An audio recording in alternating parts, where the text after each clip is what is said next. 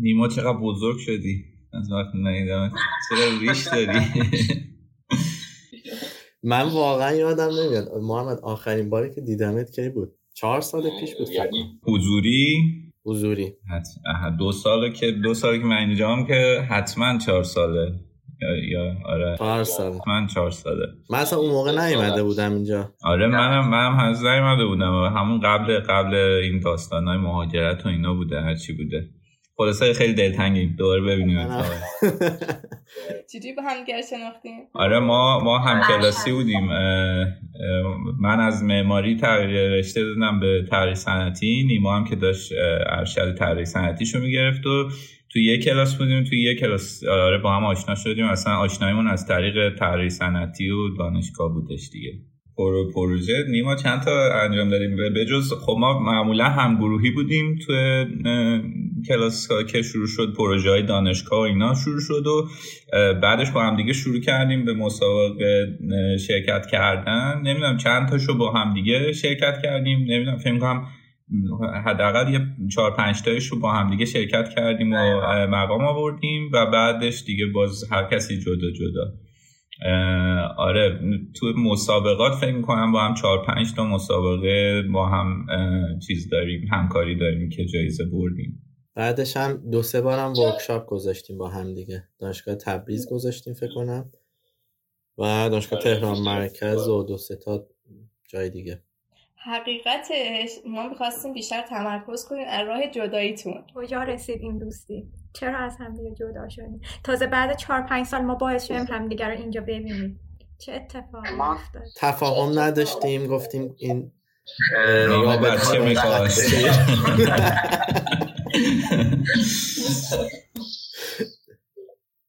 محمد کلا رفت. منم رفتم به خاطر همین دیگه ارتباطمون همینجوری قطع شد.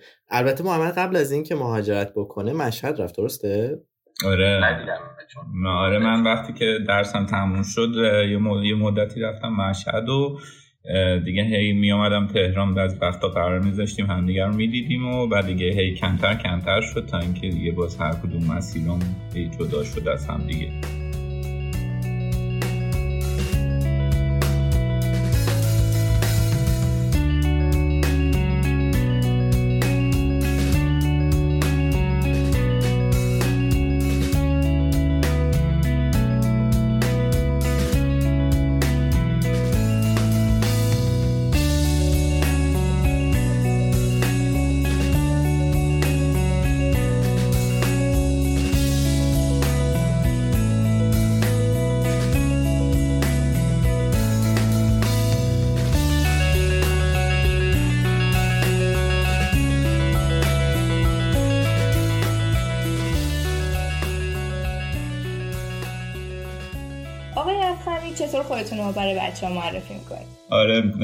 خیلی سوال سختیه چون معمولا وقتی از هم می‌پرسن که تو چی کاره یا چی کار می‌کنی خیلی سخته چون که هنوز دقیقا نمی‌دونم دقیقا دارم چی کار می‌کنم به خاطر اینکه اینقدر شاخه های مختلف دیزاین باز و من سعی کردم تو هر قسمتش یه سرکی بکشم.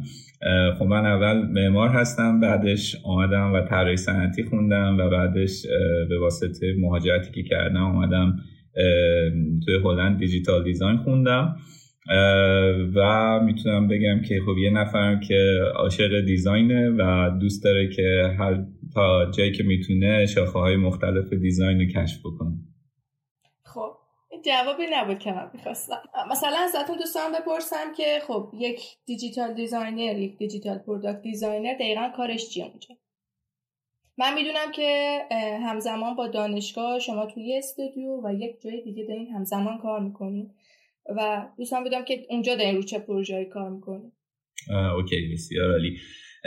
خب من من توی یه استودیو design توی شهر آمستردام physical و digital product designer هستم. یعنی بین تیم industrial design و interaction design یه پلی هستم که پروژه ها رو می‌بریم جلو. خب به واسطه background م توی رشته طراحی صنعتی و digital design توی پروژه ها هم قسمت طراحی physical شون و هم دیجیتالشون فعالیت می‌کنم.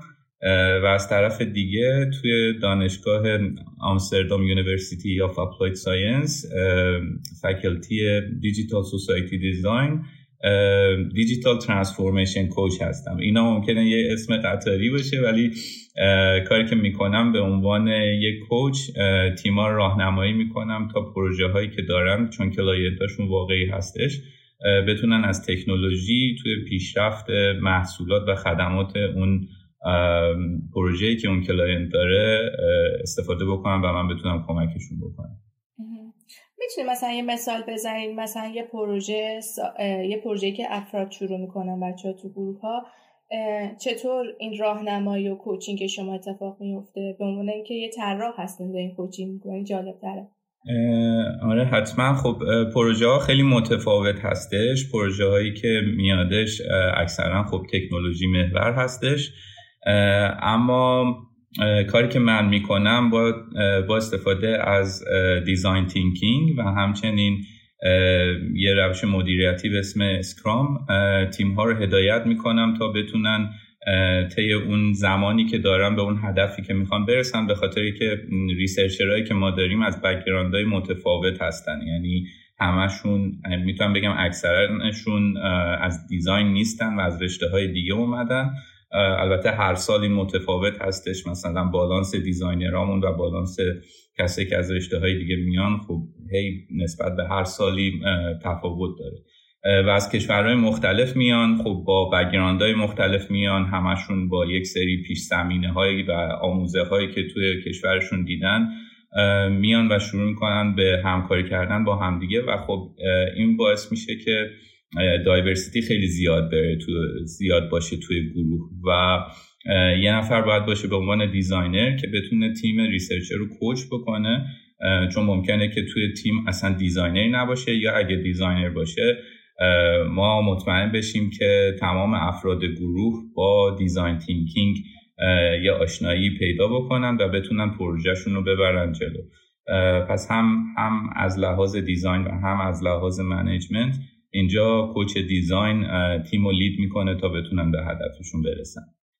قبلا خب به واسطه تدریس توی دانشگاه یه تجربیاتی داشتم ولی الان کاری که می‌کنم leadership هستش و سعی می‌کنم که خب اون مهارت هایی که از نظر یک طراح و علم طراحی دارم همیشه به روز باشه ولی خب در کنارش manage کردن یک تیم یک تیمی که خیلی background های متفاوتی دارن و از فرهنگ های مختلفی هستن کمی چالش برانگیز میشه.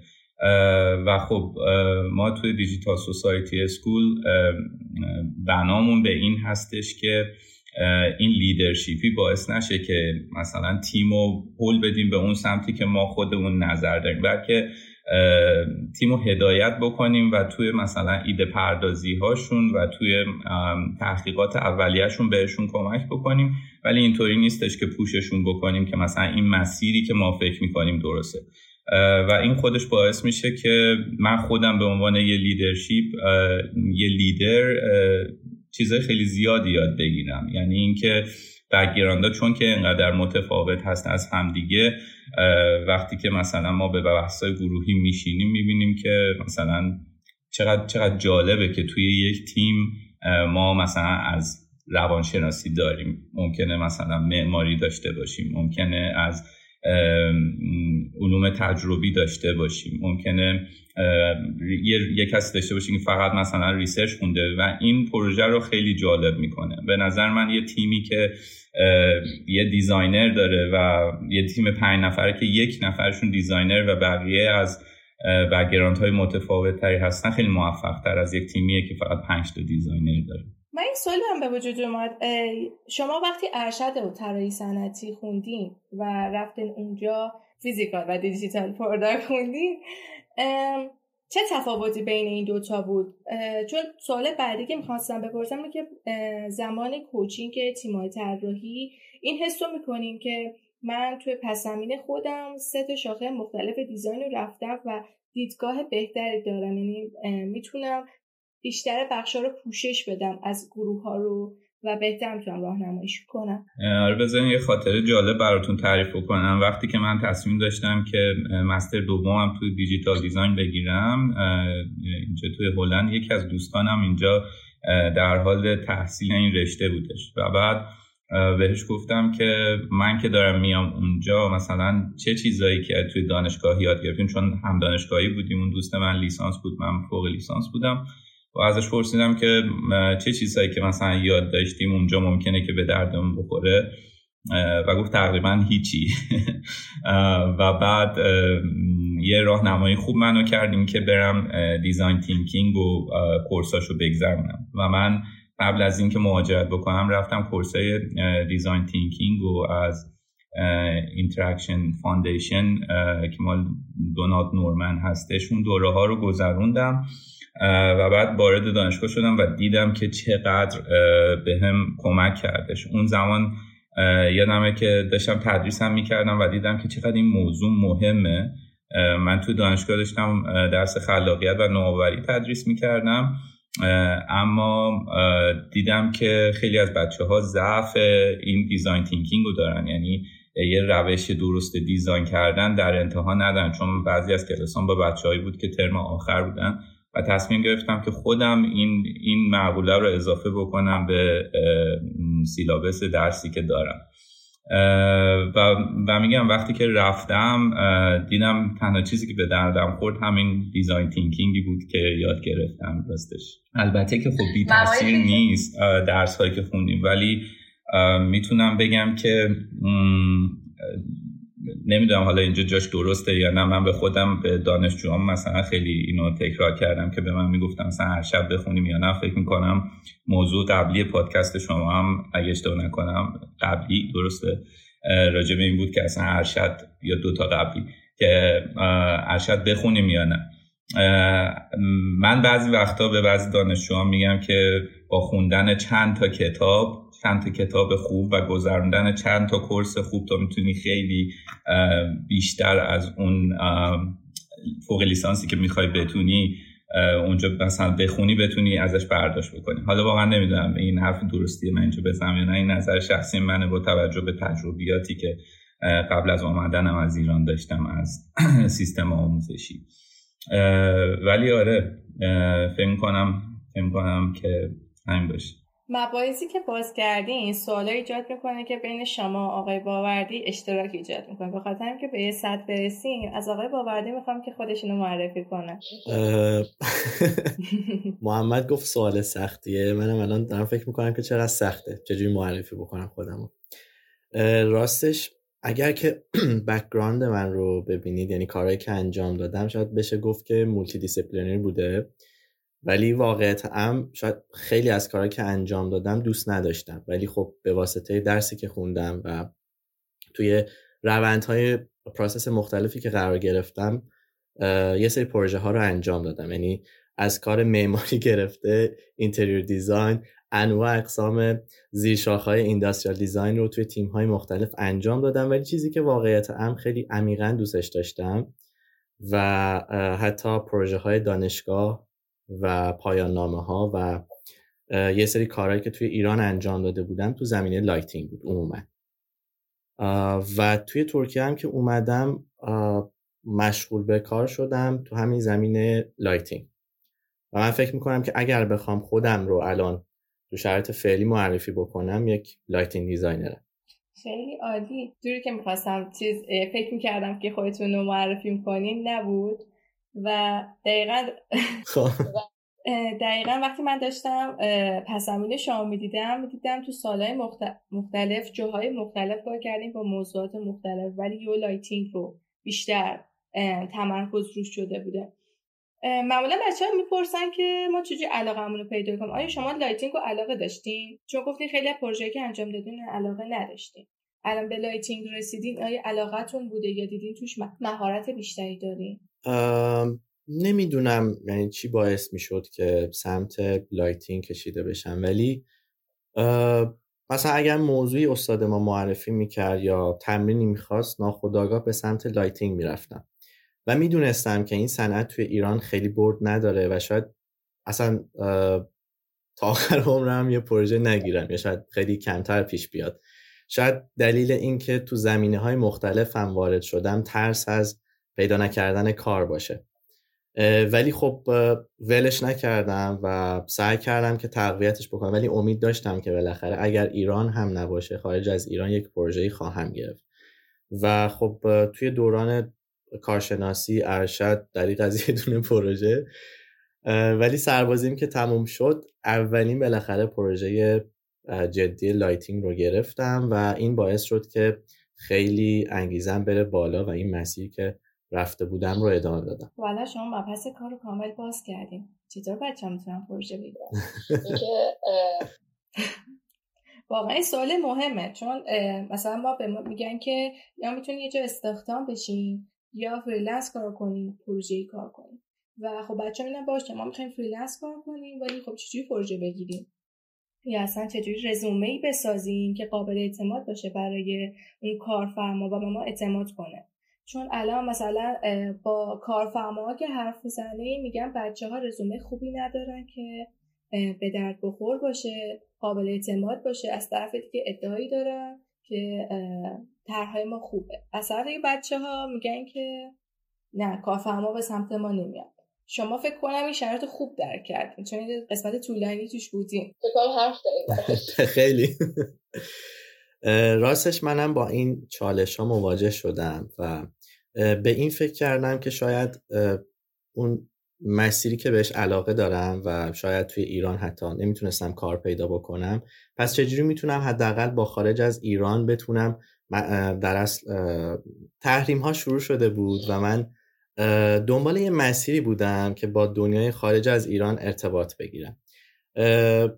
طی مسیرهایی که داشتم دنبالش میگشتم به مسابقات رسیدم. اینکه یه پلتفرمیه که من می‌تونم کارم رو به نمایش بذارم. شاید یه تولید کننده یه برندی بالاخره اون کار من رو توی کتاب سال توی نمایشگاه اون کتاب چیز طرح من رو ببینه. و واقعیت امرم این اتفاق افتاد. چون که یه سری اسپانسر از چین و ترکیه و حتی خود ایران هم تماس گرفته بودن و خب من رفتم جلسه گذاشتم ولی به تفاهم نرسیدیم. به خاطر یه سری موضوعات مختلف مثل شرایط کارشون شرط ارتباطی که بعد از کار در به وجود می اومد همه اینها عواملی بود که نهایتا کار نکردم. ولی حس خوبی می‌داد که مسیری که رفتم درسته. و ادامه دادم. دلیل اینکه شاید من هی مسابقات رو تکرار کردم و مثل یه اعتیاد بود. به خاطر این بودش که می‌خواستم هی بیشتر دیده بشه کارم. شاید اون نقاطی که از خودم به جا می‌ذارم شاید هر چقدر بیشتر بود بیشتر دیده می‌شد. یعنی این اعتقاد رو داشتم. و یه مدتی این مسیر رو ادامه دادم و می‌خواستم مهاجرت بکنم. یعنی دقیقا اون زمانی که داشت همه چی خوب پیش می‌رفت سربازیم هم رفتم و می‌خواستم مهاجرت بکنم کرونا شروع شد. کرونا شروع شد و من مجبور شدم که بمونم مثل بقیه. و دیدم خب OK من تو این شرایط قرار گرفتم. چجوری می‌تونم باز یه حرکتی بزنم که این connection رو بتونم ایجاد بکنم؟ شروع کردم با ارتباط گرفتم با designer هایی که میشناختن منو. باهاشون مصاحبه انجام دادم live داشتم باهاشون. و واقعیت امرم هیچ وقت باورم نمی‌شد که مثلا به جایی برسه این live ها که انقدر مورد استقبال قرار بگیره که head design پپسی بیاد با من مثلا accept بکنه و بیاد با من مصاحبه بکنه. و شاید اون مسیری که میگم توی شرایط مختلف این field های مختلف کار کردم یکیش یکی از مهمترین عاملاش بعد از live ا بود. من دوازده تا live انجام دادم با مصاحبه کردم با افراد مختلف. بعدش دیدم که یه سری جاهای مختلف هم داخل ایران هم خارج از ایران. دعوت کردم با اینکه کارم چی باشه؟ designer دعوت بکنم بر برندشون. یعنی به عنوان designer اونجا قرار نگیرم تازه یه designer دیگه هم از خارج از ایران دعوت بکنم که همکاری بکنه با برند اینها. چون منو میشناختن خب reference می‌شدم برشون. و متقاعد می‌کردم که این برند خوبه و بیاین design بدین و انجام بدین. و توی این مسیر با کیوسکدیا آشنا شدم و مستقیما رفتم بخش head of department برای درس workshop های بین کریم رشید رو دعوت کردم و یه سری درس designer های مطرحی که خب شاید تو حالت عادی accept نمی‌کنن ولی به واسطه اون background ی که با خودم درس داشتم درست کرده بودم توی سالها تونستم که اینها رو دعوت بکنم. حالا اومدم ترکیه با همین شرکتی که در حال حاضر باهاشون کار می‌کنم هم به عنوان دیزاینر کار کردم. ولی شاید 60 درصد کاری که براشون دارم انجام میدم به عنوان سفیر برندشون ارتباط گرفتن با کمپانی های مختلفه چه توی آمریکا چه اروپا چه خاورمیانه. ولی خب client ها عموما از خاورمیانه هستن. برند رو معرفی می‌کنم و چه possibility هایی وجود داره برای همکاری بین این شرکتی که در شرکت lighting که من کار می‌کنم و کمپانی اونها.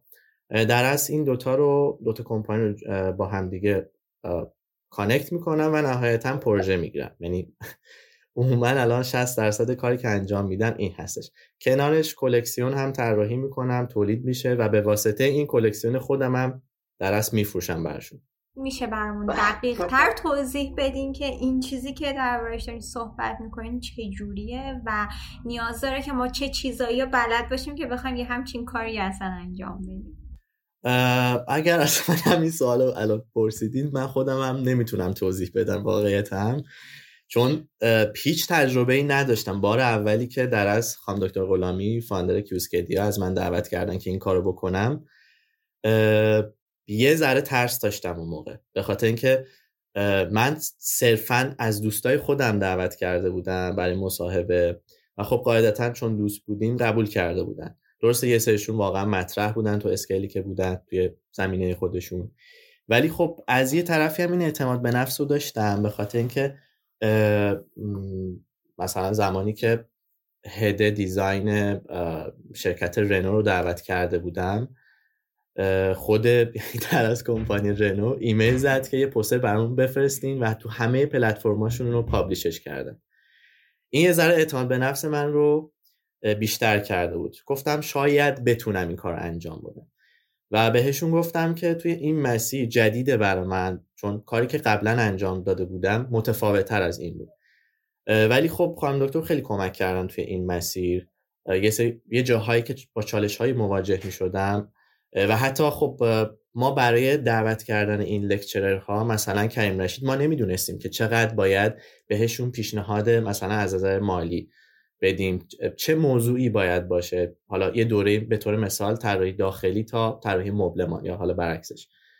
وقتی می‌ذاریم چه درس هایی باید بذاریم که نیاز بچه هاست و خب با توجه به اینکه من توی دانشگاه و آکادمی های مختلف تدریس می‌کردم با چالش هایی که بچه ها مواجه میشن تا حدود خیلی زیادی آشنا بودن حالا این از نظر موضوعات.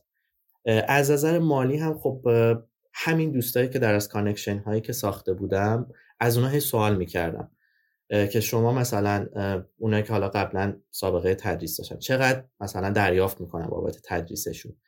و یه حساب کتابی می‌کردم و نهایتا یک پیشنهادی بهشون می‌دادم و خدا شکر اون چیزایی که مسیری که رفتم توی درس این بخش آموزشی خداشو خوب بود همه چی. حالا این پیشنهادم که توی این کمپانی به هم شد به واسطه دقیقا همین پروسه آموزشی بود. چون اینا اینستاگرام من رو داشتن و می‌دیدن که هم مصاحبه دارم همین که توی آکادمی مثلا کسایی مثل کریم رشید رو دعوت کرده بودم خودم به عنوان در از لکچرر توی اون ورکشاپ ها حضور داشتم. و روزی که جلسه داشتیم من گفتم که خب این مسیر برای من خیلی جدیده. خب okay تو education من تجربه کسب کردم ولی اینکه قرار باشه که یک برند در واقع international اینا چهل سال سابقه در واقع کار داشتن توی زمینه lighting و بزرگترین کمپانی lighting ترکیه و حتی خودشون در واقع این title رو گذاشتن که بزرگترین یکی از بزرگترین کمپانی های decorative lighting توی اروپا هستن.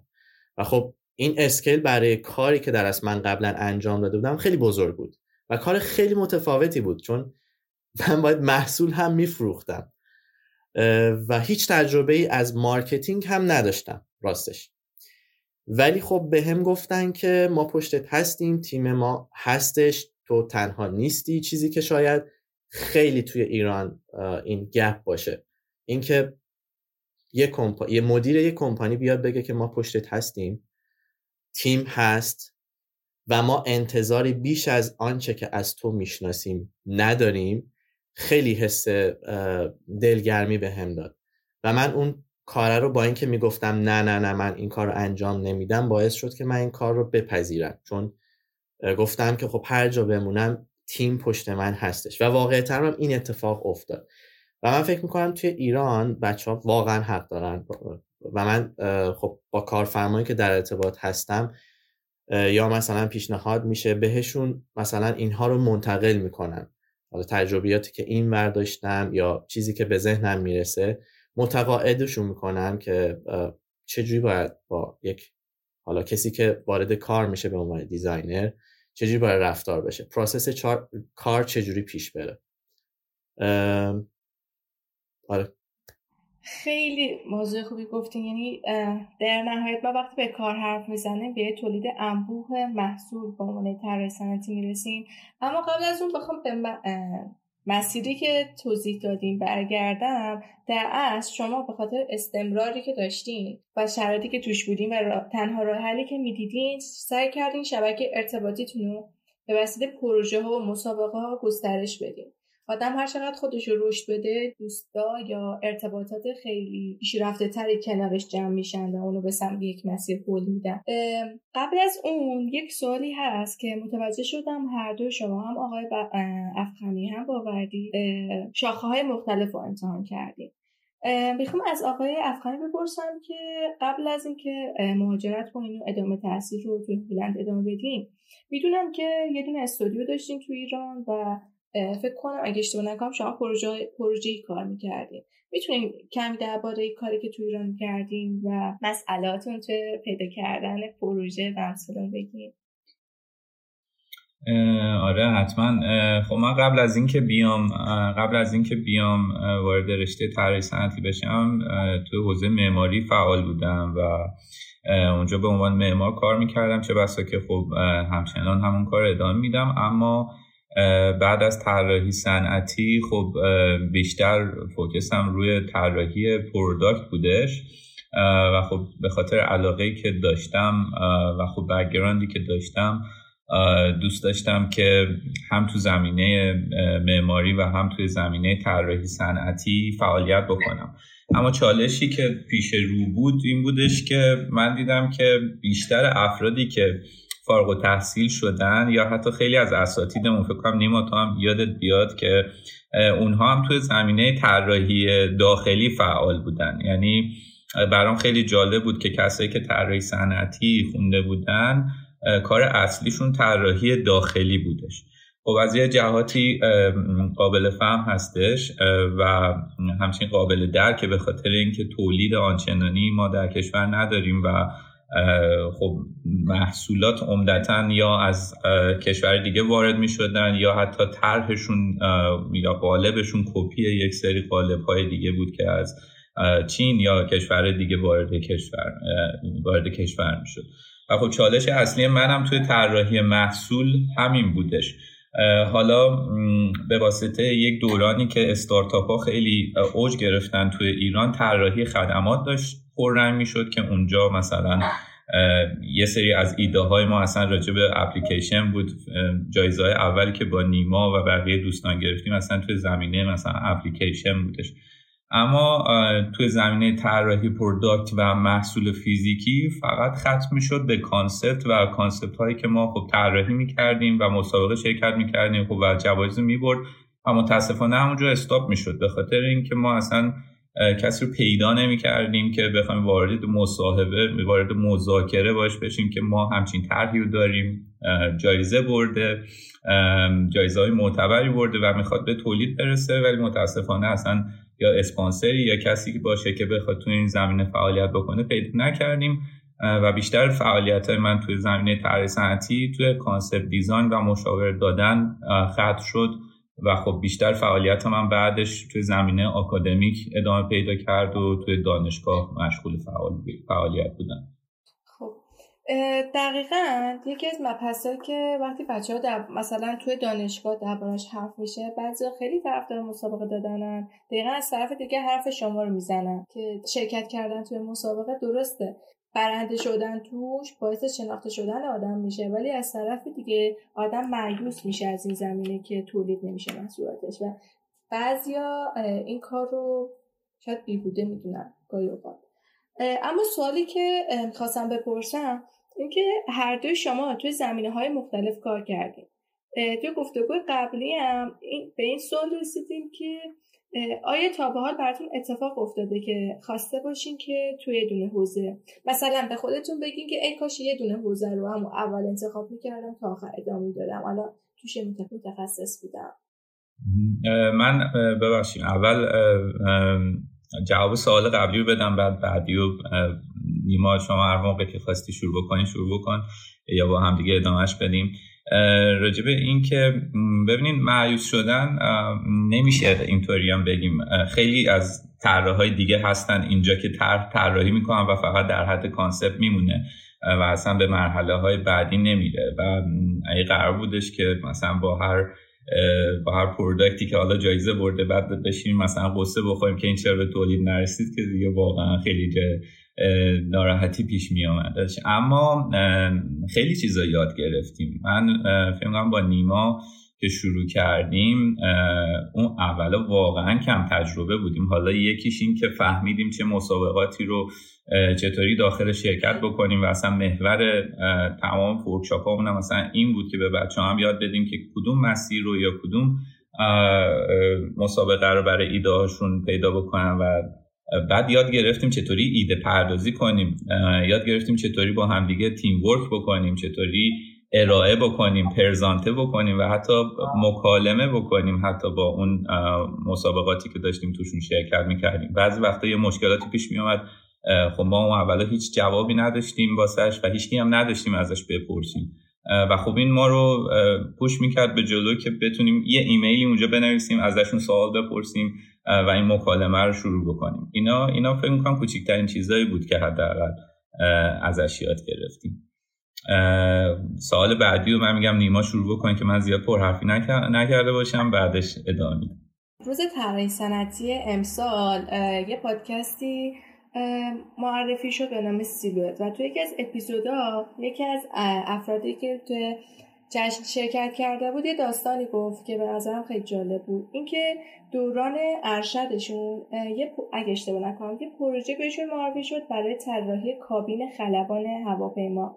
و ایشون حدودا فکر یه سال و نیم داشتن روی این پروژه کار می‌کردن و خیلی مشکلات زیادی داشتن با آدمای خیلی زیادی آشنا شدن و به دلیل اینکه افرادی که کنارشون گرفته شده بود افرادی بودن که برای بخش خلبانی یا کابین طراحی کابین و هواپیما بودن دیگه ایشون تو این مسیر وارد شدن و فکر کنم تو دهه چل یا پنجاه زندگیشون بودن که هنوز داشتن طراحی هواپیما یا امثال اون رو می‌کردن. و یه جمله گفتن گفتن که به این فکر می‌کنم که ای کاش می‌تونستم حوزه های مختلف امتحان می‌کردم و فقط تو این حوزه نمیموندم. ولی خب وقتی من مسیر هر دوی شما نگاه می‌کنم حس می‌کنم دقیقا نقطه خلافمونی و حتی تو حتی concept رشته design م مد نظرمون باشه شاخه های مختلفش رو امتحان کردیم. طولانی مدت یا کوتاه مدت. می‌خوام بدونم که مثلا آیا تا به خودتون گفتین که شاید مثلا اما اول یکی رو انتخاب می‌کردم؟ تا آخر مثلا که الان نمی‌دونم چند سال گذشته دیگه خبره اون کار شده بودم حسابی راستش رو بخواین من نه فقط تو design تو زندگی شخصی من تو زندگی حالا غیر کاری منظورم. دوست دارم همه چیزی رو تجربه بکنم. یعنی بازم اگر با اینکه می‌دونم که الان lighting designer م و خودم lighting designer lighting و furniture designer تقلب می‌رسیم ولی بازم همچنان همه زیر مجموعه رو تست می‌کردم که ببینم که آیا می‌تونم وارد بشم یا نه. حتی من کلکسیونی از جواهرات هم طراحی کردم دستبند طراحی کردم که موفقم بودم تا حدودی هرچند که ادامه ندادم. ولی این اصلا تولید کردن اینها باعث شد که با یه سری آدم ها آشنا بشم و الان توی دانشگاه پارس تو رشته طلا و جواهرات دارم تدریس می‌کنم. یعنی شاید طراحی صنعتی تدریس نمی‌کنم الان. ولی توی دانشگاه پارس برای بچه های داخلی و طراحی طلا و جواهرات تدریس می‌کنم. یعنی از هر کدوم به نظر من یک آورده داشتم. ولی خب همچنان اعتقاد دارم که من رشته که باید وارد می شدم و اون رو در واقع حفظ می کردم lighting بود. این کار کردم نهایتا. یه چیز دیگه هم من بگم مثلا وقتی که داری رشته طراحی صنعتی رو می‌خونی و مخصوصا توی ارشد که ما توی ایران اصلا گرایشی نداریم مثلا خیلی سخته که بخوای تو یک مسیر رو انتخاب بکنی. مخصوصا که اگر که تازه شروع کرده باشی و به design هم علاقه‌مند باشی و بخوای حوزه های مختلف هم کشف بکنی خب این این فراهم هستش خوبه. اما واقعا کسی که به عنوان دانشجو وارد رشته طراحی صنعتی میشه و داره حتی ارشد هم می‌خونه توی اون ارشد مسیر مشخصی واسه بچه ها نیست به خاطر اینکه گرایش های خاصی ما نداریم توی رشته توی رشته طراحی صنعتی توی مقطع ارشد. چیزی که من همیشه به دوستان و دانشجویانم میگم اینه که این time رو برای خودتون داشته باشید که برید و مسیرهای مختلف رو کشف بکنید. ولی در عین حال ما یه مدلی داریم T-shape learning که من بیش توی همه صحبتام بهش اشاره می‌کنم. خوب هستش که آدم افق دانشش رو گسترش بده اما یه جاهایی رو عمیقا بهش بپردازه. چند وقت پیش بود با یکی از دوستان صحبت می‌کردیم. مثلا تفاوتی که من اینجا دیدم اینجا افراد مثلا کسی که داره توی حوزه طراحی صنعتی مشغول به کار هستش نرم افزارهایی که بلده خیلی محدودتر از نرم افزارهاییه که یک دانشجوی طراحی صنعتی توی ایران بلده. یه دانشجوی طراحی صنعتی می‌بینید که Rhino بلده و بعضی وقتا 3D Max هم بلده AutoCAD هم بلده.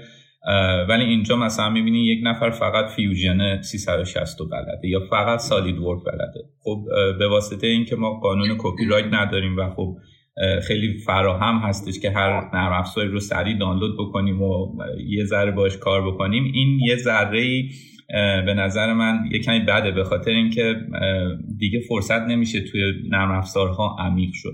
ولی اینجا به خاطر محدودیتی که دارن فلان قد باید بدن واسه نصب یک نرم افزار یا مثلا اجارش بکنن توی یک سال که ازش استفاده بکنن.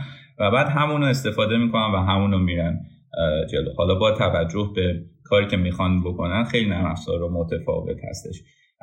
اما حالا این چه توی زمینه نرم افزاری چه تو زمینه های مختلف فکر می‌کنم مثلا دانشجویی که وارد مقطع ارشد میشه این این فرصت رو داره که هنوز کشف بکنه. اما فکر می‌کنم توی قسمتی که دارن دیگه بچه ها انتخاب می‌کنن که تزشون رو بدن اونجا دیگه جاهاییه که وقت میشه که آدم یه ذره عمیق تر بشه. علاقش چی هستش؟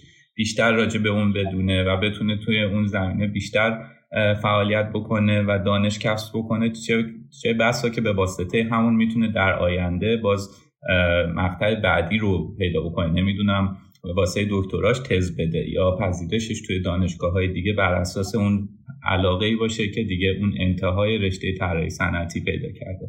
اما همیشه هم اینطوری نیست. یعنی ممکنه که مثل خود من راستش دفاع هم کرده باشی تزت هم داده باشی ولی باز ببینی که هنوز مسیر خیلی مسیر باستایی است و دوست داری که هنوز تجربه بکنی.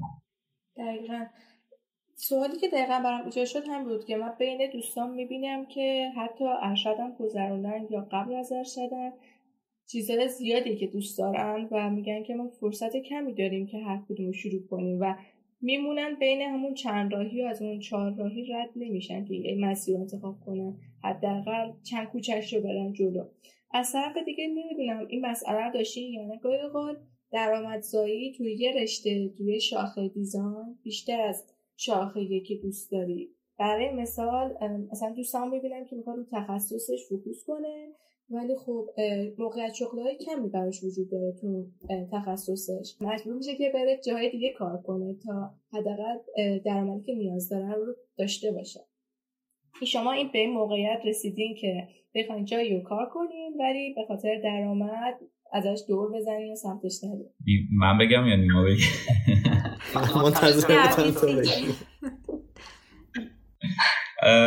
من خودم من خودم تجربه شخصی من اگه بگم من برعکسش رو دارم تقریبا انجام میدم به خاطر اینکه بعد از فارغ التحصیل شدن توی رشته دیجیتال دیزاین 90 درصد دوستان من وارد وارد رشته های UX و UI شدن به عنوان UX designer و UI designer. الان مشغول به کار هستن توی شرکت های مختلف و خب سطح درآمدیشون هم خوب هستش. اما تصمیم که من گرفتم این بودش که UI designer یا UX designer نشم.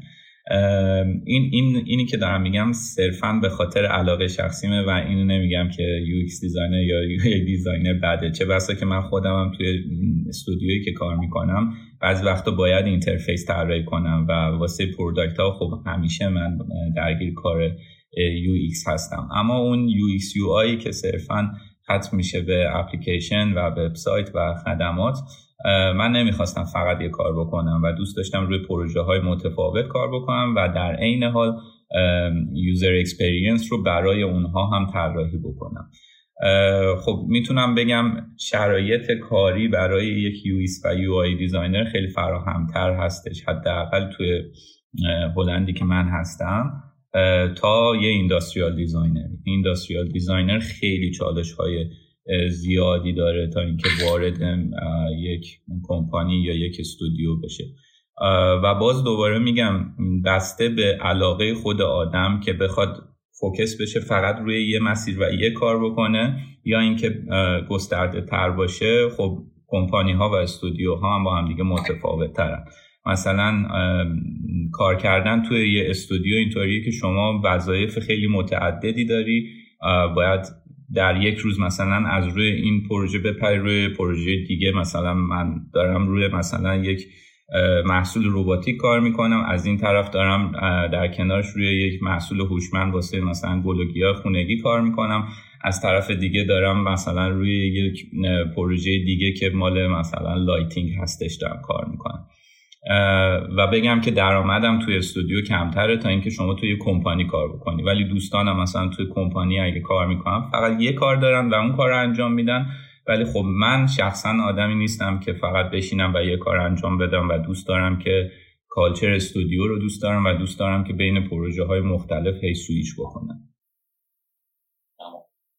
دان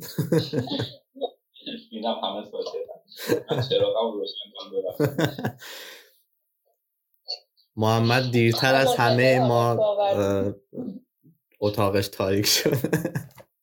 آره دیگه خودم هم نمی‌بینم. راستش منم تجربه مشابه محمد رو دارم.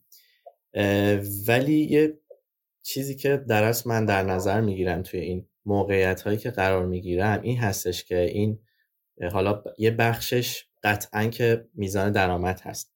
ولی هیچ وقت من فول تایم درست توی اون کار نمیرم. مثلا همین شرکت ترکی که بهتون گفتم باشون دارم کار می‌کنم سه روز تو هفته کار می‌کنم. یعنی چهار روز دیگهش برای کارهای خودمه و پروژه دیگه که دارم. و اون 60 درصدی که در از گفتم که present می‌کنم کمپانی رو پروژه می‌گیرم می‌گیرم کار در از marketing رو branding و marketing رو دارم به اصطلاح انجام میدم توی اون کمپانی. واقعیت ام مورد علاقه من نیست. ولی خب یه بخشش بحث مالیه. یه بخشش من چیزی که دیدم gap دارم توی کارم همین بحث branding و marketing مطمئن بودم که به کارم میاد. و من قبلا هم خیلی از کارهایی رو انجام دادم. شاید نمی‌دونم محمد تعریف کردم براش یا نه. مثلا یه پروژه بوده. می‌دونستم که توش میمونم خیلی چالش خواهم داشت. ولی قبول می‌کردم. می‌گفتم که آره okay من انجام میدم.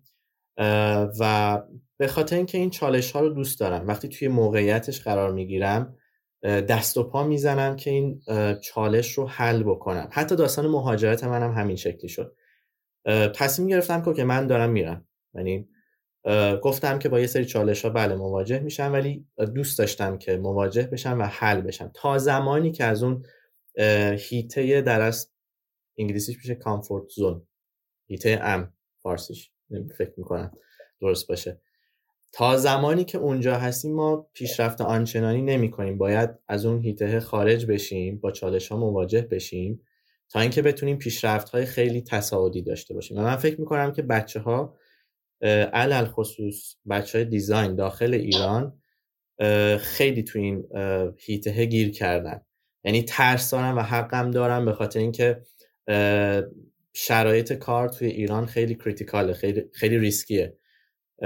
و مورد سرزنش قرار می‌گیره از طرف کارفرما اگر که کاری رو اشتباه انجام بدن توی این من من کلا توی این قسمت قرار خاطره تعریف کنم. اینکه نیما میگه که هی از حاشیه ام میان بیرو اینا واقعا درسته. و اینو بگم که هر چقدرم که skill set کاملی داشته باشی و بخوای مثلا وارد بازار کار بشی اصلا می‌بینی اصلا یه دنیای دیگه است اصلا یه چیز دیگه است تا تا اینکه کاری واقعا یاد بگیری توی محیط واقعی توی پروژه واقعی یاد بگیری. انقدر فشارهای مختلف هستش و انقدر چالش های مختلف هستش که هولت میده به اون سمت. خلاصه اینکه من من وقتی که شروع کردم دقیقا یادم هفته اولی که توی استودیو اینجا شروع کردم به کار کردم به عنوان طراح خب من به واسطه اینکه معماری خونده بودم طراحی صنعتی خونده بودم دوباره نرم افزارا اتوکد راینو نمی‌دونم بلندر تازه شروع کرده بودم 3D Max مثلا کار کرده بودم توی موشن کار کرده بودم با Unreal Engine کار کرده بودم همه اینا نشستم که یه پروژه رو ببندیم یه پروژه هم همون هفته اول به دادم با یه deadline زمانی خیلی کم که خیلی هم استرس داشتمون و نرم افزاری که استودیو خریده بود و پول داده بود بابتش و داشتم باش کار می‌کردم Fusion 360 بود. و من هیچی ازش بلد نبودم. خب CAD base بود شانسم و خب نرم افزارهای CAD base مثل مثلا اتوکد و راینو خب command ای نزدیک به همی دارن شبیه به همی دارن. و تنها چیزی که داشتم مثلا می‌دونستم آقا مثلا کپی یا موو یا نمی‌دونم مثلا داپلیکیت و اینا رو یه چیزایشو می‌دونستم. ولی اصلا با محیطش کاملا غریبه بودم. و دقیقا یادم من دو هفته رو گذاشتم فقط توتریال دیدن که بتونم خودم کچاپ بکنم با این نرم افزاری که این استودیو داره و داره باش کار می‌کنه. یعنی مطمئن باشید که همیشه این این چالش ها هستش و باید خودتون به عنوان یک designer آماده چالش های مختلف بکنیدش. ممکن شما مثلا با یه 3D پرینتر مثلا چند سال کار کرده باشین خیلی خوب و یهو میرین توی یه استودیو یه 3D پرینتر ببینن با اصلا با یه نرم افزار slicer مثلا متفاوتی رو میگه حالا چی کار بکنم مثلا چه جوری من با این کار بکنم. ولی یاد می‌گیری و, و این خیلی خوبه. یعنی این چالش ها باعث میشه که آدم مثل یک دانشگاه یا مثل مثلا یک کورس فشرده است که تو مجبور می‌کنه به یاد گرفتن و به جلو هلت میده. کاملا موافقم با چیزی که محمد گفت. اصلا به صورت کلی هر وقت تا وقتی وارد کاری نشی متوجه نمیشی دقیقا ازت چی می‌خوان. هیچ وقت از عنوان شغلی یا توضیحاتی که منابع انسانی برای اون شغل دادن متوجه نمیشی که دقیقا دارن اونجا چی کار می‌کنن. من که اولین شغلی که شروع کردم به خوبی متوجه شدم. یه چیزی بین حرفاتون گفتین اینکه آقای افخمی گفتن که اینجا مثلا برای بچه های طراحی محصول پیدا کردن شغل یه ذره سختره. من خیلی دوست داشتم الان از هر دوتون بپرسم تو مکانی که هستین وضعیت designer ها حالا بیشتر روی product فیزیکی تمرکز کنید به چه صورته و هم موقعیت شغلی و هم مهارت هایی که نیاز دارن برای کار کردن. یه نکته خیلی مهم رو می‌خوام بهش اشاره بکنم. ارتباطات یعنی هی بین سوالایی که پرسیدین هی دارم خودم فکر می‌کنم که چی باید جواب بدم یعنی چی چیا رو بگم. خودم به یه جمله خیلی جذابی رسیدم. اونم اینه که بیشتر کارهایی که من تونستم انجام بدم توی این نمی‌دونم حالا 8 سال 9 سالی که در از وارد کار حرفه شدم ارتباطات بوده connection بوده. ارتباط گرفتن با آدما. همین شرکتی که در حال حاضر دارم باهاشون کار می‌کنم یک شخصی reference شده بود. یعنی من رو پیشنهاد داده بود که این مثلا این کار خوب می‌تونه انجام بده. و اونا با من ارتباط گرفتن و در از دعوت کردن که جلسه ای داشته باشیم. حالا اینی که reference شده بود کی بود؟ یکی از اون افرادی بودش که من live دعوت کرده بودم. یه مصاحبه داشتم باهاشون. و اونو من چجوری پیدا کردم؟ خیلی ساده. سرچ زدم توی فیسبوک lighting designer مثلا location رو زدم ترکیه چون می‌خواستم که کشورها هی متفاوت باشه. اصلا نمیشناختم اونو. نه اون منو میشناخت نه من اون رو میشناختم. و بین لیستی که در آوردم چک کردم دیدم که خب این توی TEDx هم چیز داشت مصاحبه داشت و خوب می‌تونه که حرف بزنه. بچه ها می‌تونن ازش چیزای خیلی زیادی یاد بگیرن. و توی مجله 40 under 40 هم اسمش به عنوان در اصل برترین lighting designer زیر 40 سال اسمش اومده بود تو سال 2017 گفتم که آها این مورد خیلی خوبی می‌تونه باشه. این یک مثال خیلی باحالیه که بدونین که چقدر این connection ها می‌تونه که در اصل کار براتون ایجاد بکنه. ما با یکی با یک اکیپی کار می‌کردیم با محمد توی اون اکیپ در اصل ورکشاپ برگزار می‌کرد. این حالا دو نفری که توی اون اکیپ بودن چجوری با هم آشنا شده بودن؟ جفتشون هم توی کافه نشسته بودن بعد می‌بینه اون تنها نشسته این یکی هم تنهاست. بعد میره میگه که آره شما اومدین مثلا اینجا تنها نشستین کتاب می‌خونین. ای چقدر باحال. مثلا منم این کتابو داشتم می‌خونم. یه همچین گفتگویی رو شروع کردن با هم دوست شدن و یه تیم تشکیل دادن و ورکشاپ داشتن برگزار می‌کردن و حدودا سه چهار سال سال با همدیگه این کار رو ادامه دادن و خیلی جالبه برای من که این کانکشنه چقدر می‌تونه که این قطر رو ایجاد بکنه. آره خیلی خیلی خیلی موضوع خوبی اشاره کردی نیما دقیقا. اینجا هم یه مثالی هستش که کمپانیا کسایی رو استخدام می‌کنن که می‌شناسن. خیلی خیلی عادلانه به نظر نمیسه ولی واقعیتش همینه. آره من الان مثلا حتی کاری که مثلا الان توی دانشگاه دارم انجام میدم به واسطه مثلا یه گفتگو خیلی دوستانه پیش آمد و من معرفی شدم و بعد خب مصاحبه های مختلفی رو مثلا رد کردم تا اینکه الان باشون شروع به همکاری کردم. ولی شروعش خیلی جالبه مثلا از طریق لینکدین و اینا نبودش از طریق یک مثلا محاوره زبانی بودش. و این network ساختن خیلی مهمه. مخصوصا بچههایی که مثلا تازه فارغ تحصیل میشن از رشتهشون خیلی دعوتشون می‌کنن به اینکه تا می‌تونن اون network شون رو گسترده تر کنن حالا از طریق LinkedIn follow کردن connect کردن و بتونن اون اون دایره ای از اون افرادی که قرار هستش که مثلا توی اون ویکه که می‌خوان کار بکنن و برای خودشون پیدا بکنن تا بتونن این نقطه ها به هم دیگه وصل بشه و در آخر به یه نتیجه ای برسه لابلای صحبتی که محمد گفت به LinkedIn اشاره کردی. در اصل نوع ارتباط گرفتن در اصل من با کمپانی های مختلف کمپانی های lighting یا شاید حتی معماری باشه design studio باشه ارتباط می‌گیرم و معرفی می‌کنم برند رو و پروژه می‌گیرم. و میرم پروفایل کمپانی توی لینکدین و افرادی که توی اون کمپانی دارن کار می‌کنن مثلا هد دیزاینه. چک می‌کنم چه کسی درگیر با اون در از پروداکتیه که من می‌خوام ارائه بکنم. یه نفر دو نفر هست و با اونا وارد در از مکاتبه میشم. سلام و احوال پرسی خیلی دوستانه هستش. بعد ایمیلش رو می‌گیرم یه ذره رسمی تر میشه دوباره میارمشون توی کال ممکن تلفنی باهاشون صحبت بکنم. شاید عموما توی زوم باهاشون جلسه می‌ذارم اونا خودشون تیم رو جمع می‌کنم شاید دو نفره باشه شیش نفره باشه ده نفره باشه. و این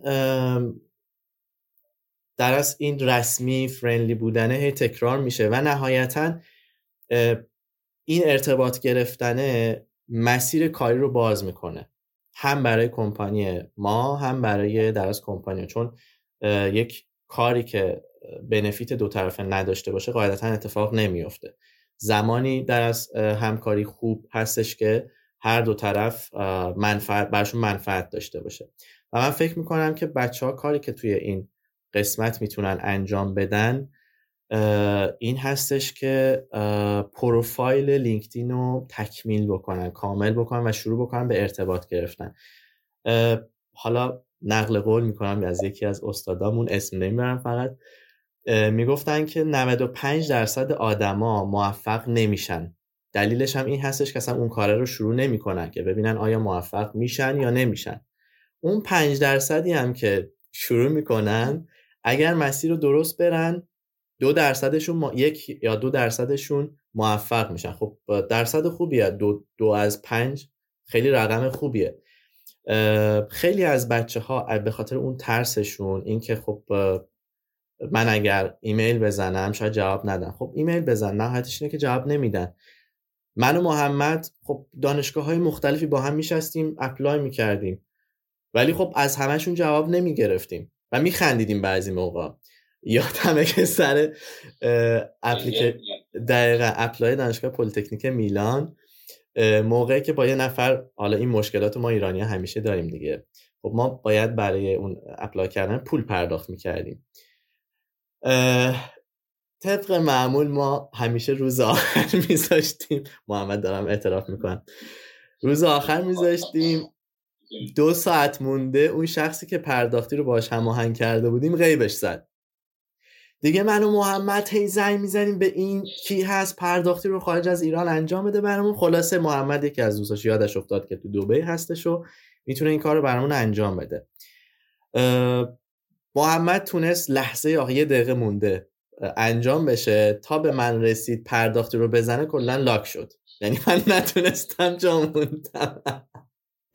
بعد کلی زحمت کشیده بودیم بعد ترجمه داده بودیم. و خب اولش ناراحت بودیم بعدش میخندیدیم. سر اینکه مثلا لحظه آخر چه خب try کردیم. نمی‌دونم یادم نیست تعدادش. ولی خب من که نتیجه نگرفتم واقعیتا. سال بعدش تازه یه دانشگاهی آره از بلژیک. اونم به واسطه همین connection چون یه پروژه انجام داده بودم. اون استاد دانشگاه گفته بود که من یه می‌تونم بهت full fund بدم و یه در اصل position تحصیلی برات ایجاد بکنم برای PhD و بیای اینجا کار بکنی. که خوردیم به کرونا و دیگه اصلا مسیر من عوض شد. حالا کرونا خیلی کار کردیم مثلا آره. به نظر من خیلی جدی بگیرن LinkedIn و من من دیروز یه جمله شنیدم و بعد چند بار با خودم تو مسیر خونه داشتم پیاده می آمدم تکرارش کردم. و چه جالب که الان بحث اینطوری شد. جمله این بود که یه نفر داشت نقل قول می‌کرد که اون معجزه ای که دنبالشی توی کارایی تو کارایی به وجود میاد که داری به عقب میندازی و این خیلی جالب بود به نظرم. کارهایی که داری اوید می‌کنی کارهایی که داری ازشون دوری می‌کنی همون کارهایی که همیشه تو برنامه می‌نویسی ولی شروعشون نمی‌کنی. یادم وقتی که ورکشاپ های آمادگی واسه مسابقات بین المللی رو با نیما داشتیم محور اصلی صحبت همون نیما یاد باشه این بودش که بچه مسابقه رو شرکت بکنید که شکست بخورید.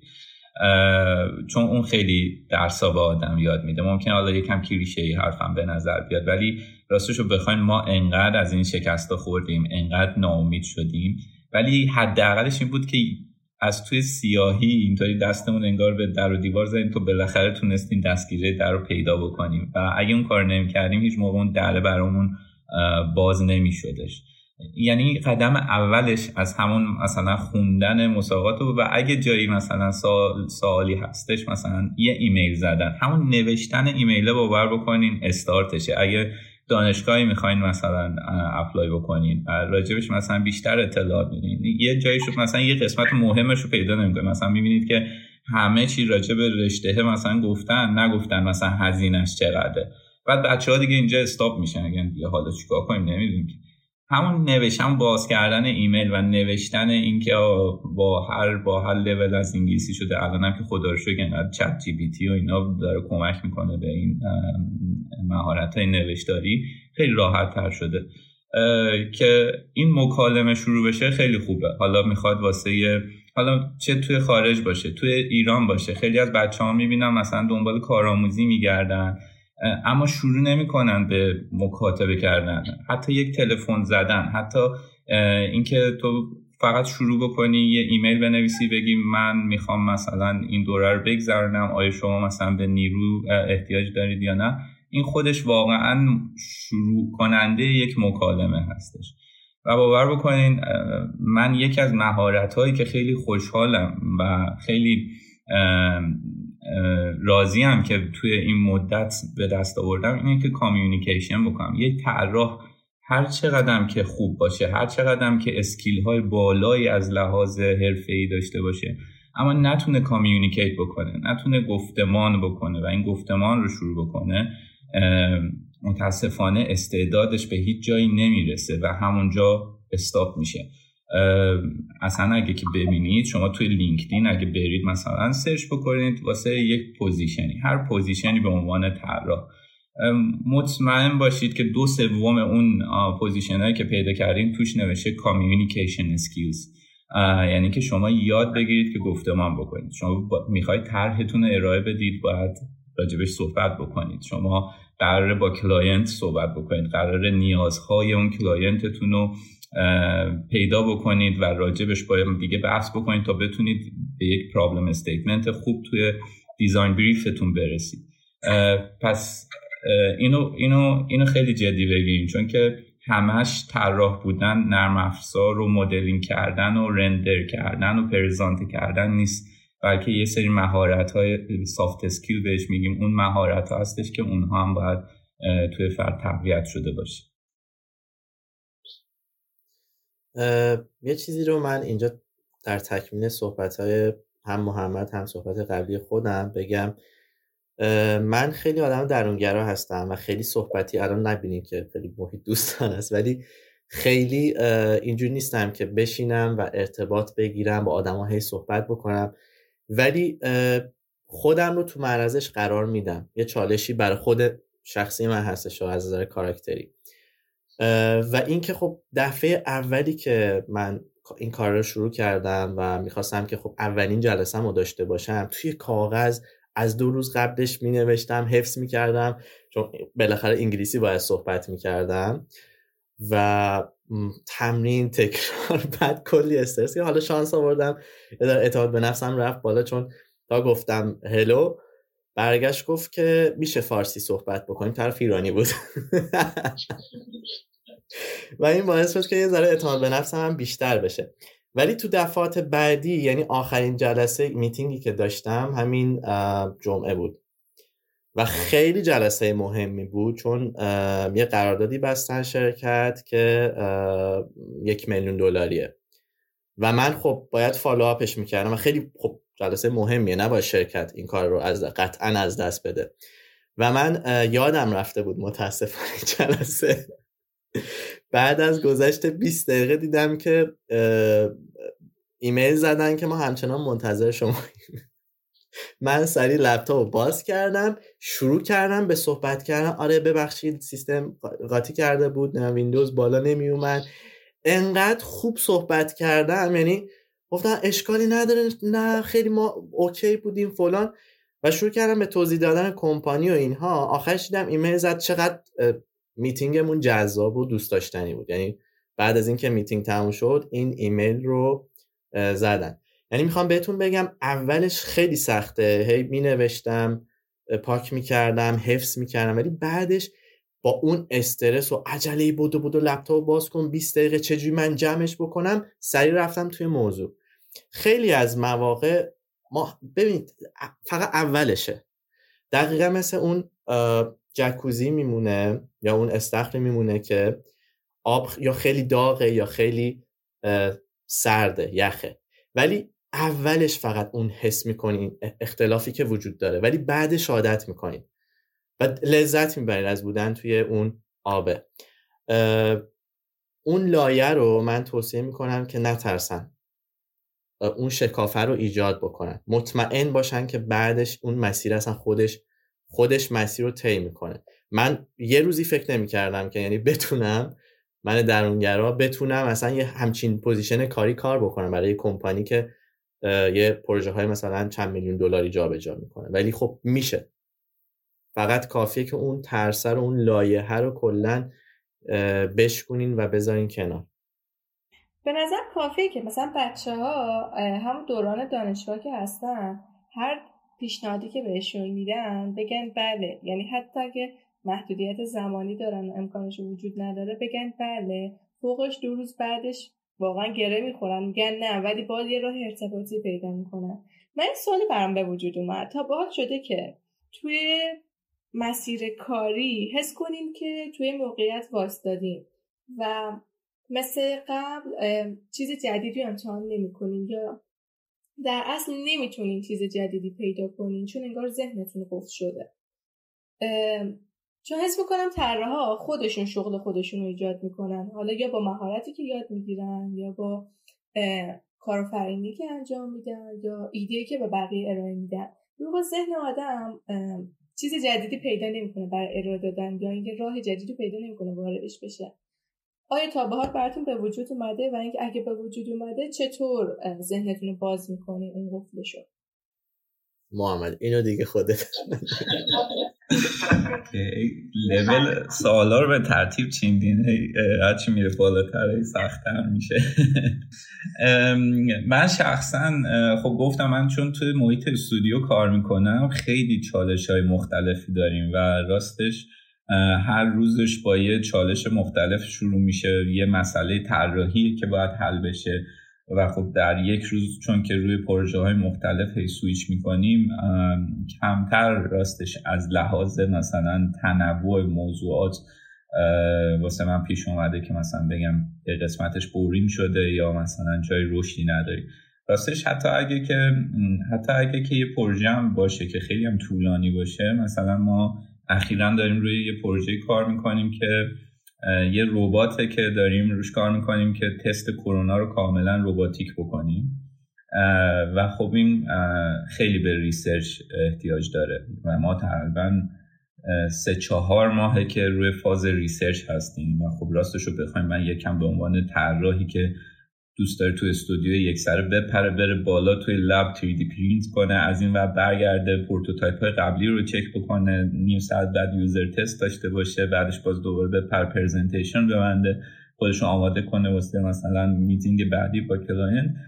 یه کمی بعضی وقتا آره حوصله‌ام سر میره از اینکه مثلا این فاز research مون خیلی زیاد میشه. اما خب بعضی توی بعضی پروژه واقعا اجتناب ناپذیره مثلا توی این پروژه باید یک اعتمادی بین ربات و فرد که انسان باشه به وجود بیاد و این مستلزم تست ها و مثلا یک دانش پایه‌ای خیلی زیاده. و اینم بگم وقتی پروژه میاد تو استودیو خیلی وقتا ما هیچ ایده ای راجبش نداریم. مثلا ما هیچ کدوم روباتیک نمی‌دونستیم و الان خب داریم یه کمی دانشمون روی روباتیک مثلا بیشتر می‌کنیم و راجب ربات های مختلف و محورهای مثلا حرکتیشون بیشتر داریم یاد می‌گیریم.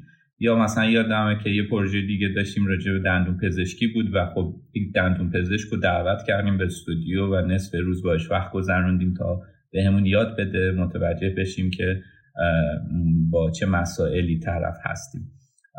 و خب تازگی هم راستش چت هم بهمون خیلی کمک می‌کنه توی زمینه های مختلف مثلا ازش می‌پرسیم که توی این زمینه چه اطلاعاتی زمینه ای لازمه برای استارت و خب یه دانشی رو بهمون میده که توی زمان کمتری می‌تونیم بهش دسترسی پیدا بکنیم.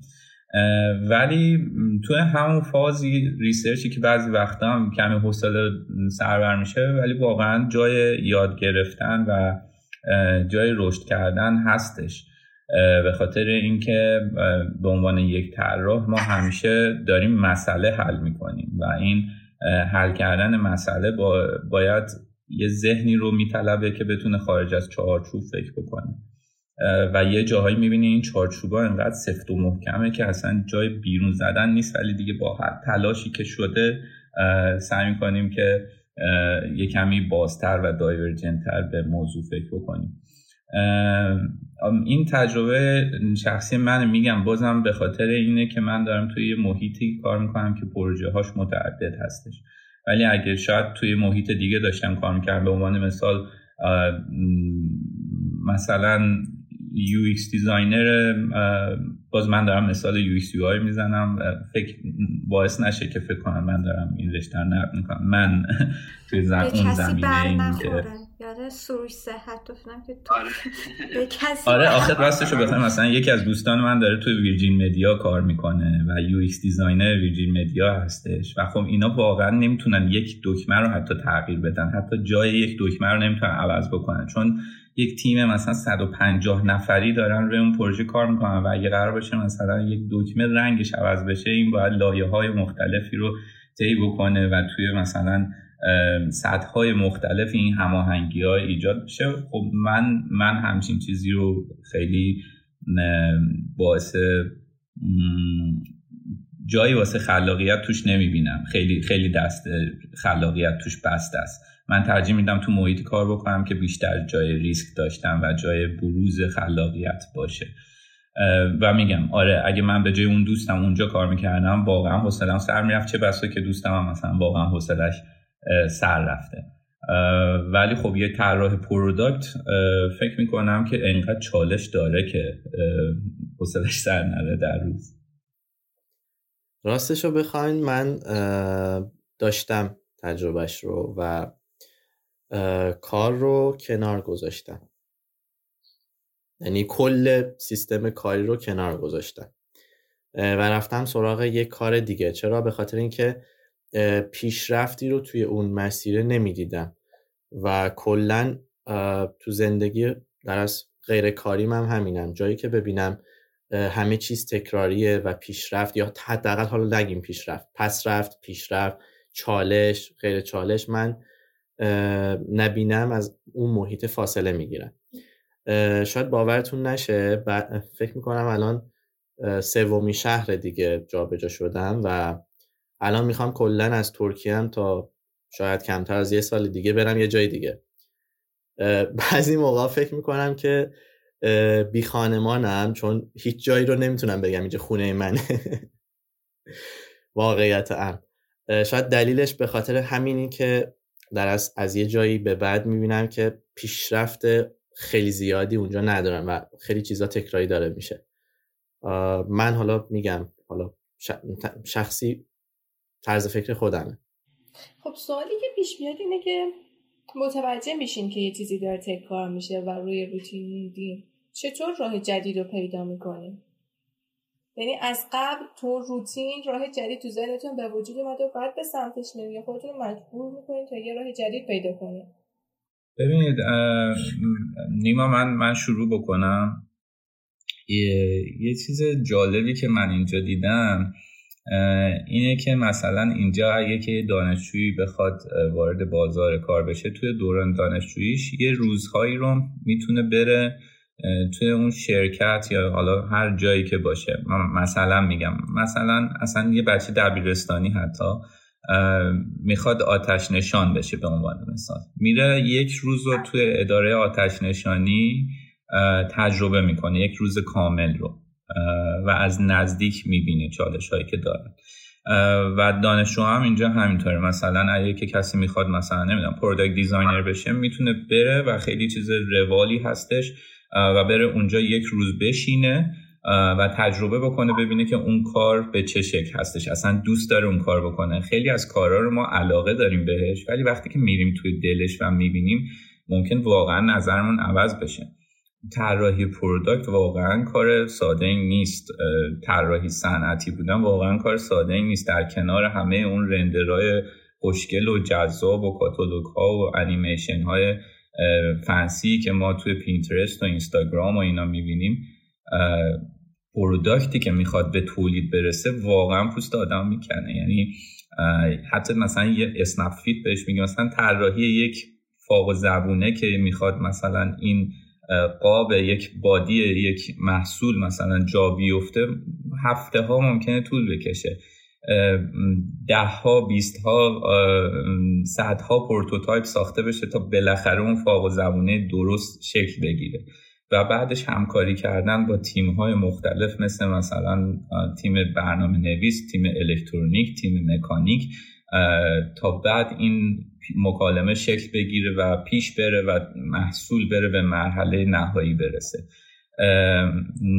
و این به نظر من خیلی فرصت خوبیه و حتما هم لازم نیستش که مثلا اون اون کشور culture اینو داشته باشه که مثلا ما یه روزی واسه مثلا این قسمت داریم به همه شرکت ها خیلی ها می‌تونن خواهش بکنن من یک روز میشه مثلا اینجا باشم مثلا یک روز میشه من بشینم و ببینم شماها مثلا چیکار می‌کنیم. مطمئنم که کمپانی ها کارخونه ها کارگاه ها تولیداتی ها از این ایده هم اتفاقا استقبال می‌کنن. چه بسا همین باعث شروع یک گفتمانی و باعث شروع یک همکاری بشه.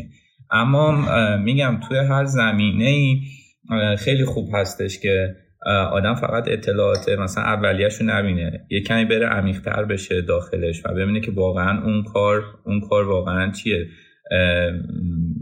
چه, چه تایمی رو ازت می‌گیره چه انرژی رو ازت می‌گیره چقدر باید از عمرتو بذاری. تو به هر حال داری برنامه ریزی می‌کنی واسه مابقی عمرت و تو قراره که چندین سال از عمرتو تخصیص بدی به یه کاری انجام دادن به عنوان مثال product designer آیا آمادش هستی؟ آیا, آیا واقعا میشینی این کار رو انجام بدی؟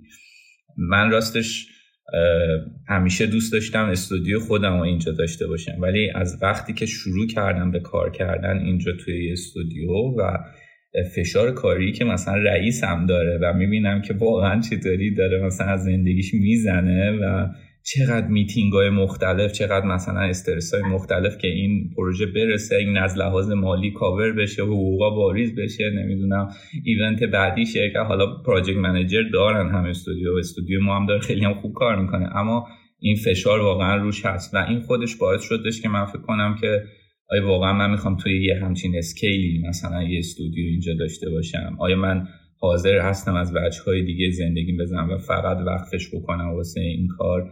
یا نه. می‌تونم مثلا توی اسکیل کوچیکتری و توی قسمت دیگه مثلا فعال باشم من فکر می‌کنم اینجا چیزی که بهش می‌رسیم که حالا غیر از اینکه بعد یاد بگیریم که ما حالا یه سری چیزا رو توی تخصص توی کارمون یاد بگیریم اینه که هر لحظه باید من یه وقتی بذارم و خودم رو بشناسم. این خیلی مهمه این پروسه. هی هر لحظه من باید ذهن خودم قوی بکنم هی خودم رو بشناسم تا بتونم بهترین تصمیم ممکنه رو اون لحظه بگیرم.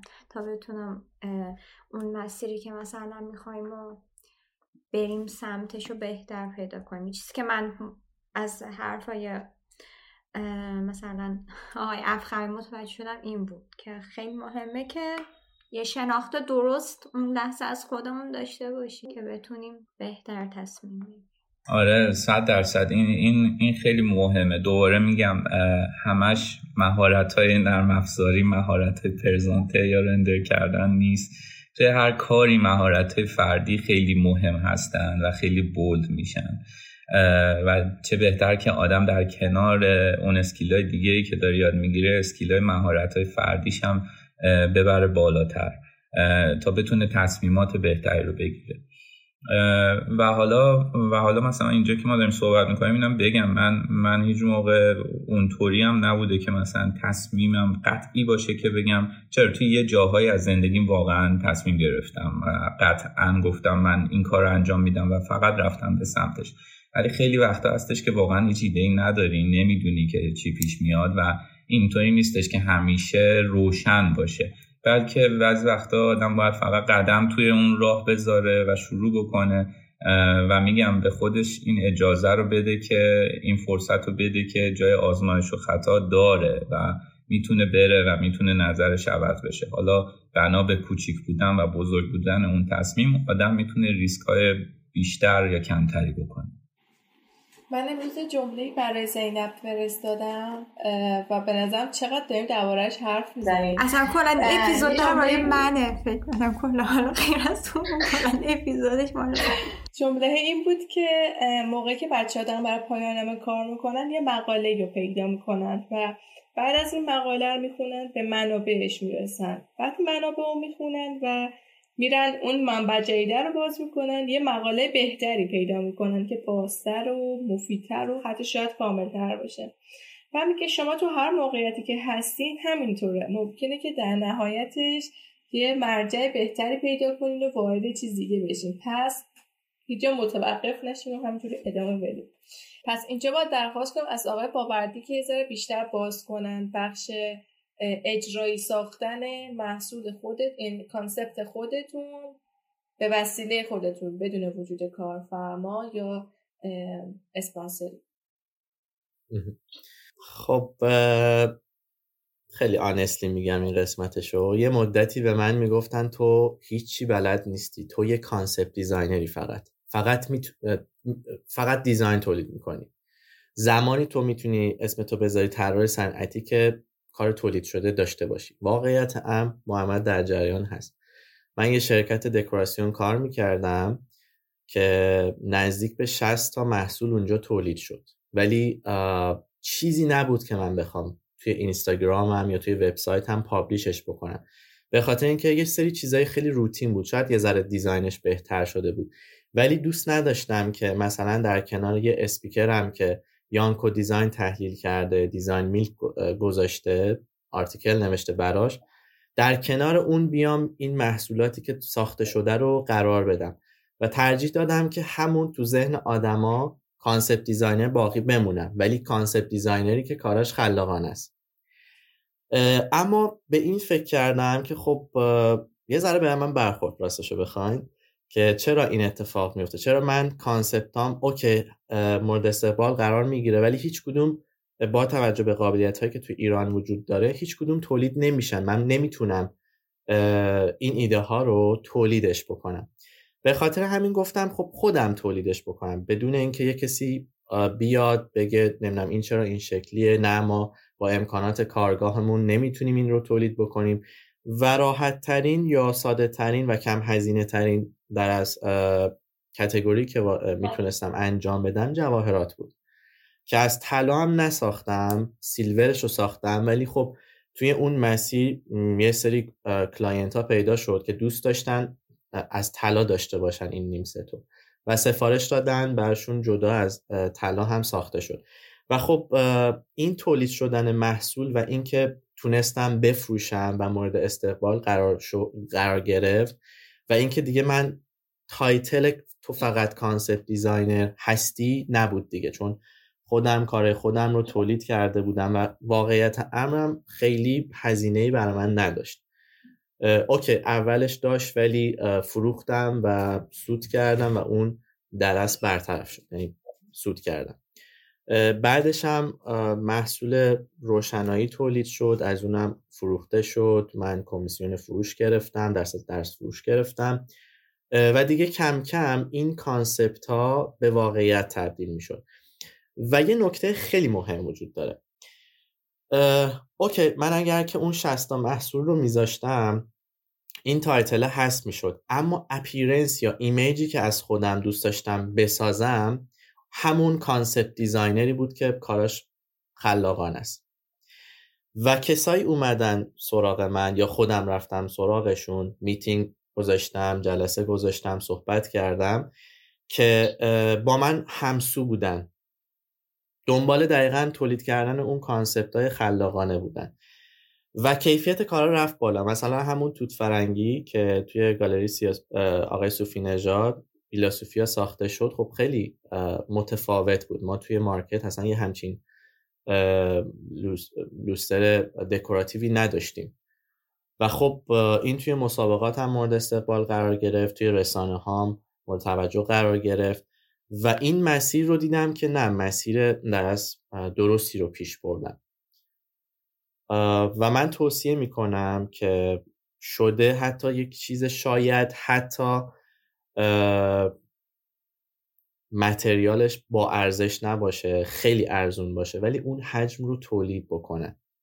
یه تستی کرده باشن. اما نمی‌دونم این قسمتش رو چجوری در از نتیجه گیری بکنیم ازش. ولی دوست دارم که بچه ها یه چیز حتی شده میگم با متریال خیلی مثلا شاید بی ارزش یه چیزی رو بسازن خودشون بسازن.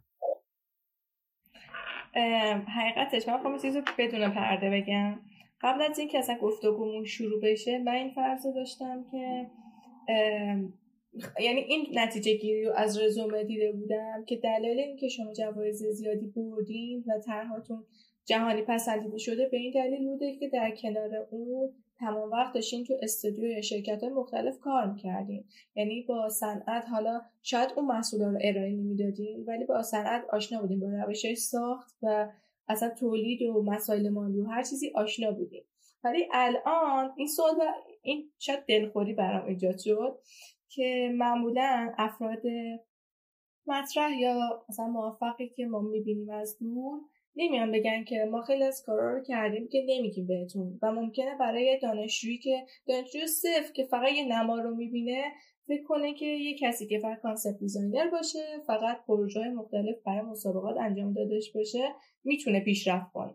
ولی شما خب در کنار اون کلی کار کردیم و بعد در نهایت به این رسیدیم و حس می‌کنم این نقد وجود داره که چرا بقیه حتی از حالا درسته آدم می‌خواد جلوه یه برندی برای خودش بسازه ولی در این حال یه چیز برعکسی توی نظر بقیه دیده میشه. و یعنی این وقتی داشتین شما تعریف می‌کردین این به به من خیلی حالا من به کیمیام اضافه بکنم حتی اینکه چی بهش میگن؟ مثلا با نیما باوردی بتونی اصلا بیا مثلا صحبت بکنی. بعد اینکه خب اصلا می الان باش صحبت می‌کنیم که نه اصلا یه اون آدمی که همه فکر می‌کنن هست نیست. نه واقعا مثلا یه شخصیت به قول ژاپنی خیلی یاساشی داره. یعنی مثلا خیلی انسان ساده ای بوده و تلاش کرده به یه جایی رسه و واقعا یه سر چیزا نبوده. اینجوری نیست که مثلا خوشان بگیره و حتی نخواد بیاد مثلا اطلاعاتی که الان داره میده رو مثلا بیاد بده. مثلا حتی ما با محمد افخمی هم همچین چیزی هم داشتیم. مثلا من خودم هیچ وقت فکر نمی‌کردم که محمد افخمی بیاد بر ما مثلا وقت بذاره بیاد فلان چیز خیلی دوستانه برامون تعریف بکنه. انقدر که فکر کنم فضای مجازی و حالا نمی‌دونم دلیلش چیه. میاد یه همچین دیوارایی و تف... چیزای عجیب غریبی ایجاد می‌کنه و اصلا اجازه نمیده که ما بعضی وقت اینو بیم بشکنیمش و ازش عبور بکنیم. این خیلی بده. ولی حس می‌کنم این چیزی که ما امشب اومدیم صحبت کردیم به شدت اونو از بین بردش. اصلا یکی از قراران توی ورکشاپ ها با نیما یا فکر کنم اصلا یه قسمت فان ورکشاپ ها نیما یاد باشه این بود که ما میامدیم از شکست می می‌گفتیم. و قرار گذاشتیم که آره هر هر تجربه ای که داشتیم و صادقانه بیایم بگیم. چون اصلا هدف ورکشاپ ها این بودش که نشون بدیم که از کجا میشه شروع کرد و از چه شکستایی شروع میشه. دوباره واسه همین بود که من بچه ها رو تشویق می‌کردم یا با نیما موتیویتشون می‌کردیم که برید شرکت کنید که شکست بخورید که چون این شکسته خیلی خیلی قراره چیزا یادتون بده. نیما یادت باشه ما یه پروژه داشتیم که توی ورکشاپ هم نشون می‌دادیم. ما یه لوله جارو برقی فکر می‌کنم طراحی کرده بودیم و به نظرمون خیلی این خلاقانه و خیلی مشکل حل کن می اومد و, و واقعا فکر می‌کنم اصلا ببین ارائهمون اصلا افتضاح بود. یعنی حتی مثلا اون عکسایی که استفاده کرده بودیم با اون لولی که مثلا تازه و فتوشاپ و نمی‌دونم دورگیری و اینا کرده بودیم خیلی چیزا به ما یاد داد. خیلی افتضاح بود. حتی حتی مسابقه که فرستادیم براش اشتباه بود. هزینه ای کردیم خب اون زمانم دانشجو بودیم درآمدی نداشتیم و خب هزینه ها باید تبدیل می‌شد به ارزهای مثلا مثل یورو و دلار و باید شرکت می‌کردیم هفخان رستم رد می‌کردیم تا توی مسابقه شرکتش بدیم برای اصلا این واسه مسابقه اصلا نبوده. جاش اصلا اونجا نبوده و و اینو همیشه می آوردیم توی ورکشاپ ها و نشون می‌دادیم و اتفاقا بابتش هم خیلی خوشحالم به خاطر اینکه از همین چیزا شروع میشه. یعنی حالا اشاره کردی اینستاگرام نمی‌دونم پینترست اینا. ببینید اینا نتیجه سالها تلاش یک نفره. هیچکس اون رو نیومده بذاره که چقدر کارهای افتضاح داره چقدر شکست خورده و بعد تازه رسیده به این level از product design من خودم وقتی میرم تو اینستاگرام بعضی وقتا واقعا استرس منو بر میداره که من کجام چقدر عقبم چرا چرا اینقدر اینا خوبن مثلا تو product design ولی خب اینا افرادی هستن که واقعا سالهای سال تلاش کردن تا تونستن به این لول از مثلا میگم ارائه یا رندر برسن. حالا که حالا رندر و ارائه یکی از مهارت که یک نفر به عنوان product design می‌تونه داشته باشه. و توی بعضی از کمپانی ها اصلا کسی هست داریم که 3D آرتیسته کسی داریم که مثلا 3D مدلر و میاد این کار رو مثلا انجام میده. اما اما خوبه که همیشه یه یادآوری داشته باشیم که واقعا چیزی که ما بینیم نتیجه سالها ماهها تلاشه که به این کیفیت الان ارائه شده و چیزی نیستش که باعث بشه که ما رو اینقدر ناامید بخواد بکنه. یکی این مورد یکی هم این که بعضی وقتا بچه ها یه سری فکرها رو می‌کنن و فکر می‌کنیم که یه سری مشکلات دارن. فکر می‌کنن که فقط برای منه و برای هیچ کس دیگه ممکنه این مشکل پیش نیومده باشه. و انقدر اونو مثلا بر خودشون بزرگش می‌کنن که اصلا نمی‌تونیم فکر بکنیم که من اینو می‌تونم حلش بکنم. بعد میای با یه سری آدمای دیگه که صحبت می‌کنی و این مشکل رو مثلا مطرحش می‌کنی می‌بینی که نه اصلا این یک چیز طبیعیه. تو مشکل نداری. فقط اینکه باید بگردی یه راه حل خوب برای اون پیدا بکنی. برای هم وقتی مثلا با افرادی که توی کارشون تجربه دارن صحبت می‌کنی می‌بینی که نه این انگار واقعا یه روند طبیعیه برای اینکه من ساخته بشم تا برسم به اون آدمی که مثلا الان برای نمونه یا نیما باوردی یا محمد افغانی که مثلا رو من نشسته. ببینید اصلا طراحی همینه. اصلا کسی که طراح میشه خودشو باید آماده شکست های متوالی بکنه. یعنی شکست قسمتی از پروسه طراحیه. یعنی اگه شکست نداشته باشه و توی پروداکت طراحی کنی و بگی تموم این اولین طرح من و high fidelity prototype منو تموم شد بریم همینو بسازیم این پر از اشتباهه. یعنی مثلا ما طرحهایی که داریم مثلا داریم کار می‌کنیم اخیرا یه پروژه واسه گوگل انجام دادیم و خب به مراحل نهاییش الان رسیده. وقتی برمیگردیم به ایده های اولین اولیه اصلا خندمون می‌گیره. یعنی ببین از کجا شروع کردیم و بعد به کجا رسیدیم. اصلا محصولی که فکر می‌کردیم اول sketch هایی که زدیم پرینت هایی که تیری پرینت هایی که کردیم با محصولی که الان داریم چقدر متفاوته به خاطر که انقدر تکرار شد این روند انقدر تکرار شد انقدر رفت برگشت iteration قسمتی از design thinking هستش و این این تستا این ideation ها این فاز دوباره تعریف کردن پروژه باید انقدر بگرده بگرده تکرار بشه تا از آخر یک پروژه بیاد از دل اون پروسه بیرون. و اینطوری نیستش که خیلی سریع تو بگی من اینو انجام دادم و انقدر هزینه میشه انقدر این وسط بردای الکترونیکی ساخته میشه انقدر prototype میره میاد شکسته میشه دوباره ساخته میشه دوباره remodel میشه تست میشه تا اینکه بالاخره یک محصول آماده میشه که وارد بازار بشه. من بخوام برگردم به این ریختن دیواره بین افرادی که یه مسیری دیگه نسبتا تا وسطش رفتن رو بس کسایی که اون اولشن یه سوالی از آقای باوردی می‌خواستم بپرسم. اینکه ما معمولا وقتی درباره صنعت حرف درباره تولید کننده ها حرف می‌زنیم یه سنگ بزرگی می‌بینیم که نمی‌تونیم جابجاش کنیم و نمی‌تونیم ایده هایی که داریم رو روی اون اجرا کنیم از طرف دیگه من خودم یه تجربه کوتاهی که داشتم می‌بینم چقدر مشکل مالی هست غیر از مشکل مالی مدیریت زمانی خود کارخونه مدیریت. نیروی انسانیش و امثال اون خیلی محدودیت ایجاد می‌کنه ولی از طرفی وقتی طراحی رو می‌بینم که شناخته شده بین المللیه و داره توی دونه مثلا یه برند معروف کار می‌کنه این چیز تو ذهن من تشکیل میشه که فکر نکنم این فرد که با همچین مشکلاتی دست و پنجه نم کنه. مثلا وقتی به آقای کمشه رشید فکر می‌کنم میگم هر طرحی بزنه اون تولید میشه. هیچ مشکلی نداره. شما الان دارید برای شرکت های متفاوتی طراحی می‌کنید می‌خوام بدونم که شما با چه مسائلی موقع طراحی برای اونا روبرو میشین؟ ببینید با اینکه خب خیلی تو زمینه lighting من focus کردم و حتی تو بخش تولیدش هم تا حدودی درگیر بودم. ولی همچنان حتی خود lighting هم category ش متفاوته. یه بار مثلا چراغ دیواری یه بار چراغ مثلا portable شارژی یه بار لوستره و حتی خود اون چراغ رومیزی portable هم ممکنه که مدلش فرق بکنه. بردی که می‌ذارن نمی‌دونم.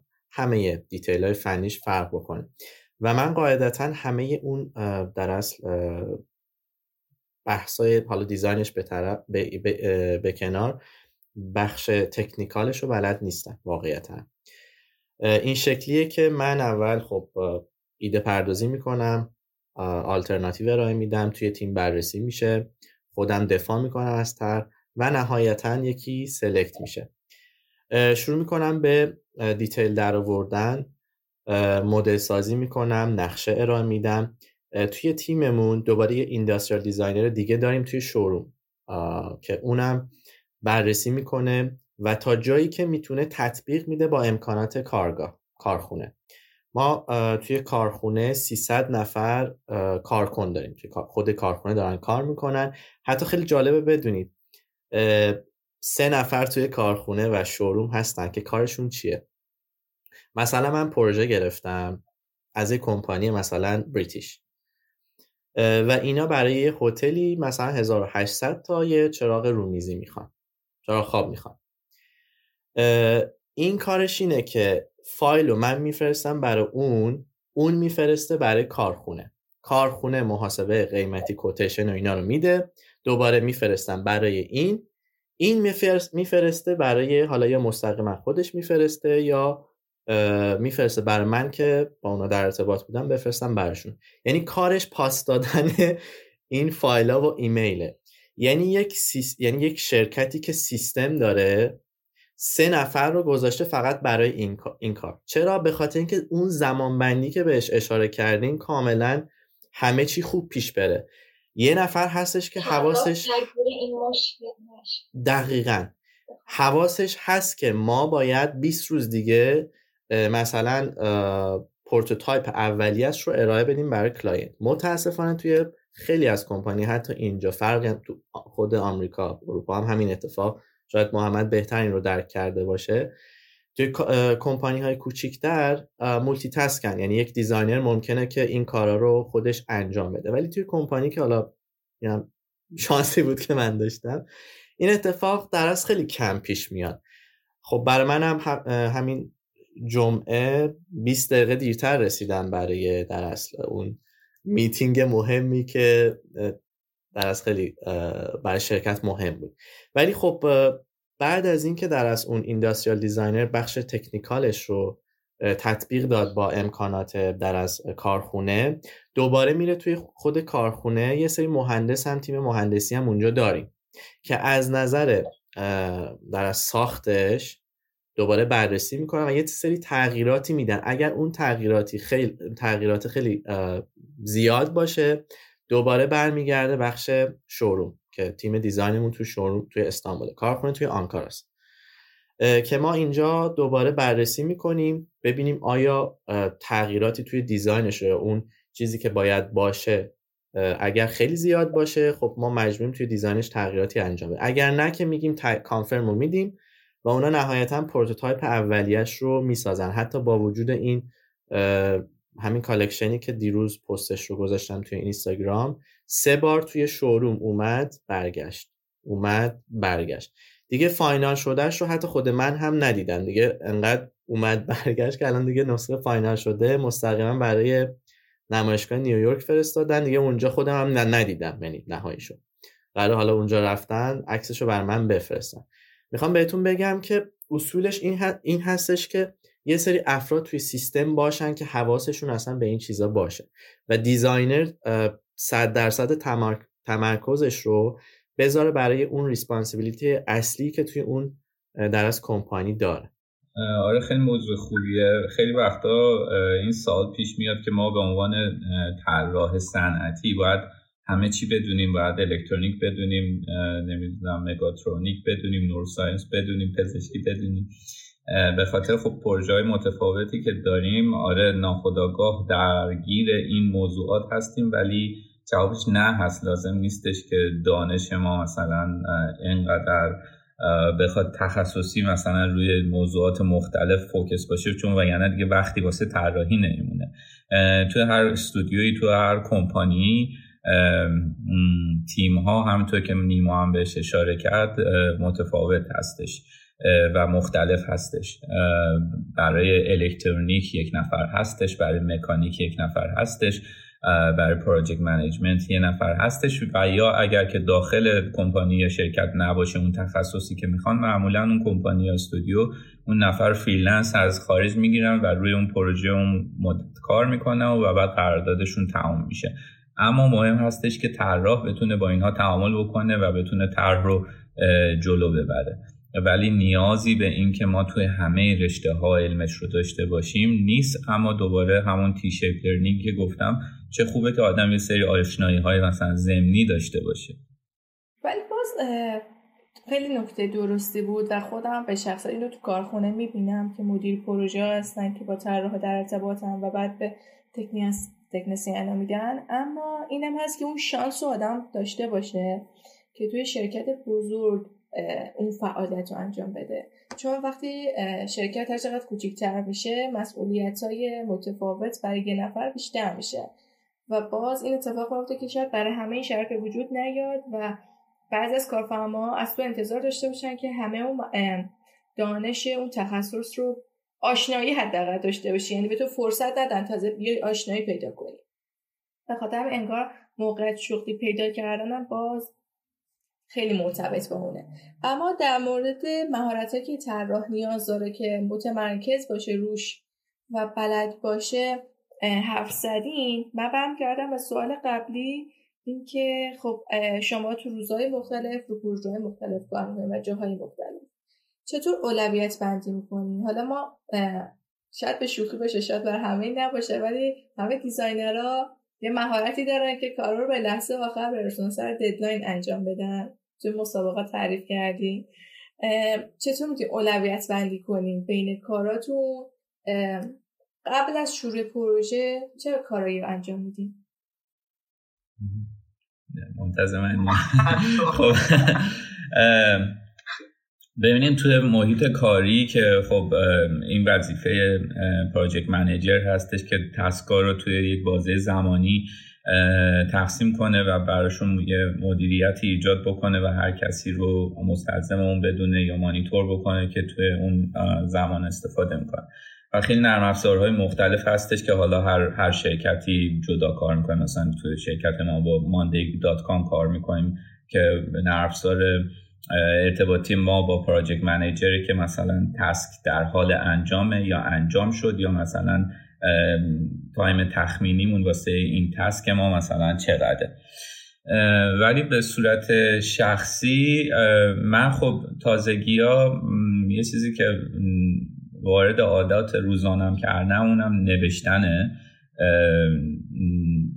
جورنال کردن کلا به نظرم خیلی عادت خوبیه. اینکه آدم بتونه افکارش رو بریزه روی کاغذ و آفلود بکنه خودش خودش می‌تونه هم از لحاظ اون بار زیادی که توی ذهن جمع شده کمی کم بکنه. همین که بتونی یه ذره تسلط بیشتری داشته باشی روی کارا. چون معمولا آدم به چند شاخه مختلف فکر می‌کنه و بعد اینقدر زیاد میشه قدرت تصمیم گیری دیگه از آدم سرد میشه و نمی‌دونم آدم در طول روز یه تعداد تصمیم می‌تونه بگیره از اون بیشتر نمی‌تونه بگیره. و بعد من اینا که رو کاغذ می نویسم حداقل می‌فهمم که چیا تو ذهن من میگذره. و بعدش یه عالم استیکی نوت دارم یه عالم در دیوارم محل کارم یا توی اتاقم پر از استیکی نوته که اینا رو بنویسم. همین که به خاطر اینکه حافظم بعضی وقتا یاری نمی‌کنه همین که جلوی چشم باشه. ولی خب تازگی ها از یه, یه سری نرسان مثل مثلا میرو من استفاده می‌کنم و واسه خودم بردای مختلف دارم. اگه مثلا پروژه مثلا یه پروژه شخصی الان دارم که روش کار می‌کنم اونو به قسمت های مختلف تقسیم کردم و توی اون مثلا برای خودم نوشتم که مثلا توی این بازه زمانی حداقل به این هدف برسم. از وقتا هم نمی‌رسم ولی حداقل می‌دونم که یه چارچوبی دارم و می‌تونم دوباره رجوع کنم به این برد و ببینم که چه کارهایی رو می‌تونم جابجا بکنم. اما خودتون اشاره کردین اولویت بندی. اولویت بندی خیلی مهمه. یه کتابی داشتم میخوندم چهار هزار هفته. شاید شاید خونده باشید شاید شنیده باشید راجبش. و اینکه کلا میانگین عمر ما چهار هزار هفته از حالا یه مقدارش گذشته. نمی‌خوام استرس بدم بهتون ولی واسه بقیهش ما نمی‌رسیم به همه کارهایی که مثلا تو ذهنمون برسیم بلکه باید یه سریاشو مثلا اولویت بندی بکنیم. و این خب خیلی concept خوبی بود. یه کتاب دیگه هم که تازگی خوندم و خیلی بهم کمک کرد مثلا توی ورزشم بهم کمک کرد عادت های اتمی بود. و دیدم که مثلا با خورده عادت ها با عادت های ریز آدم چقدر می‌تونه واقعا پیشرفت بکنه.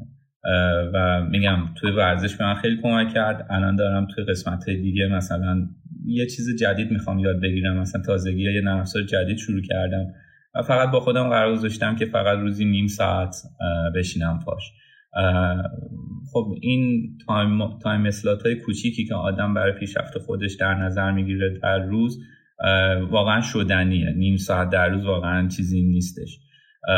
و خب از اون طرف دیگه یه سری چیزها رو مثلا limit می‌کنم. مثلا روی اینستاگرامم من مثلا time limit گذاشتم.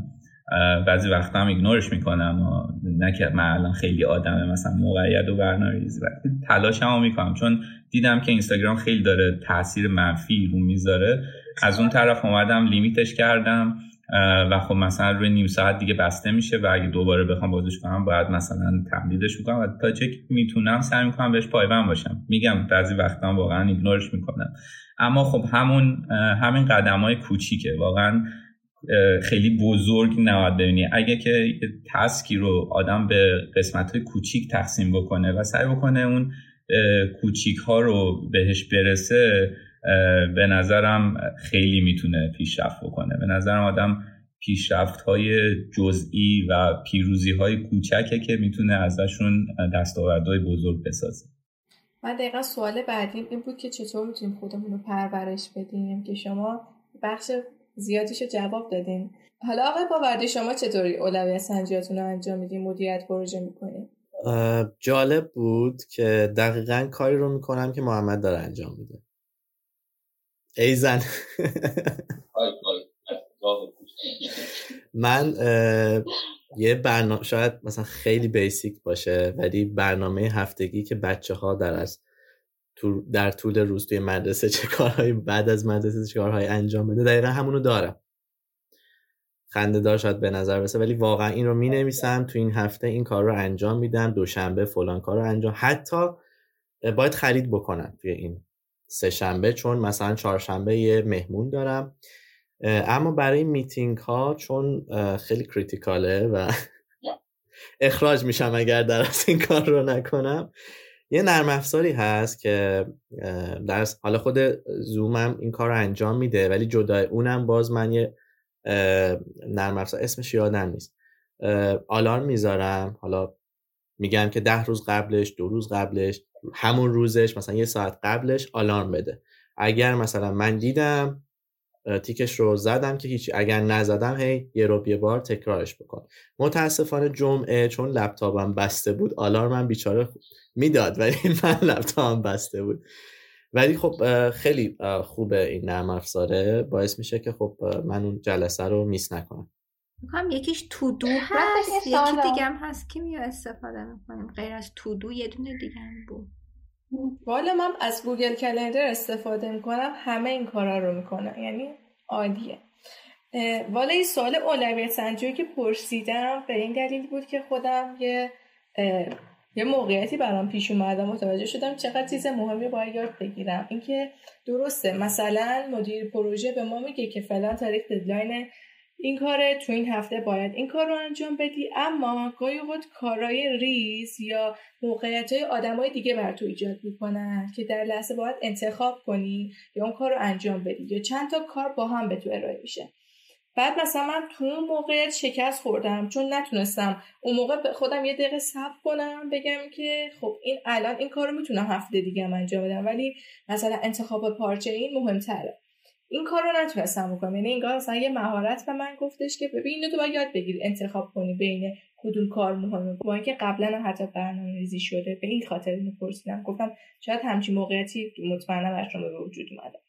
من قول داده بودم که از شما دو ساعت وقت بگیرم و سوال زیادی مونده. مجبورم سوالم یه ذره ارتباطشون از هم کم بشه.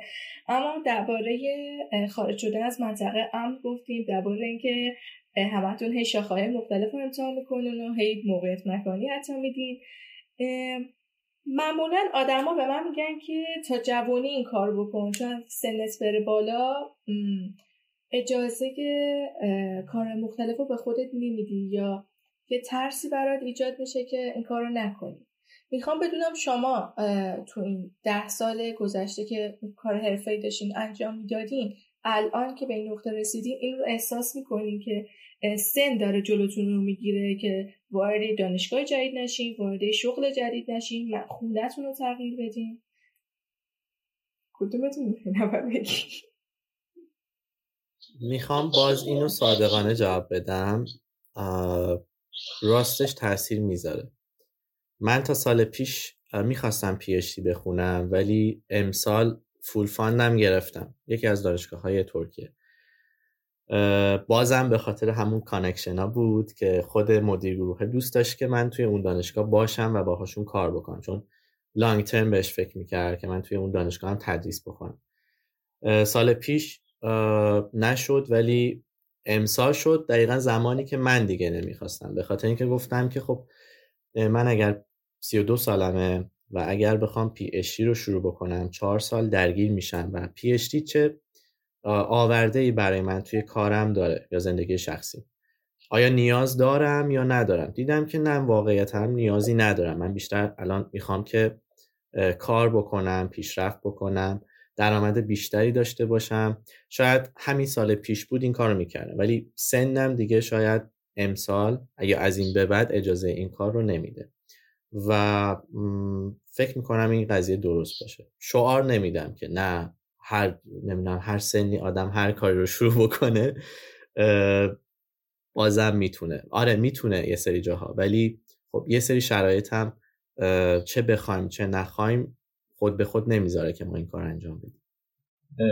من من چیزی که می‌بینم اینجا این هستش که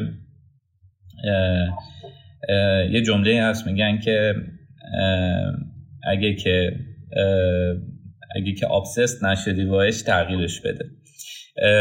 و چیزی که می‌بینم دور برم افرادی که می‌بینم این هستش که خیلی ها می‌بینم توی سنهای بالا اینجا البته که مکانهای جغرافیایی خیلی فرق می‌کنه و تاثیرات مثلا محلی که داری زندگی می‌کنی مسلما خیلی تاثیر داره. ولی خب اینجا می‌بینم که خیلی چیز نرمالی هستش که یه نفر سالهای سال تحصیل کرده باشه حتی تا مقطعهای بالا هم رفته باشه اما در انتها دیده باشه که آدم شادی نیست و بخواد عوضش کنه و عوضش کرده باشه واقعا. حتی از field های خیلی خیلی متفاوت می‌بینم که این کار می‌کنن.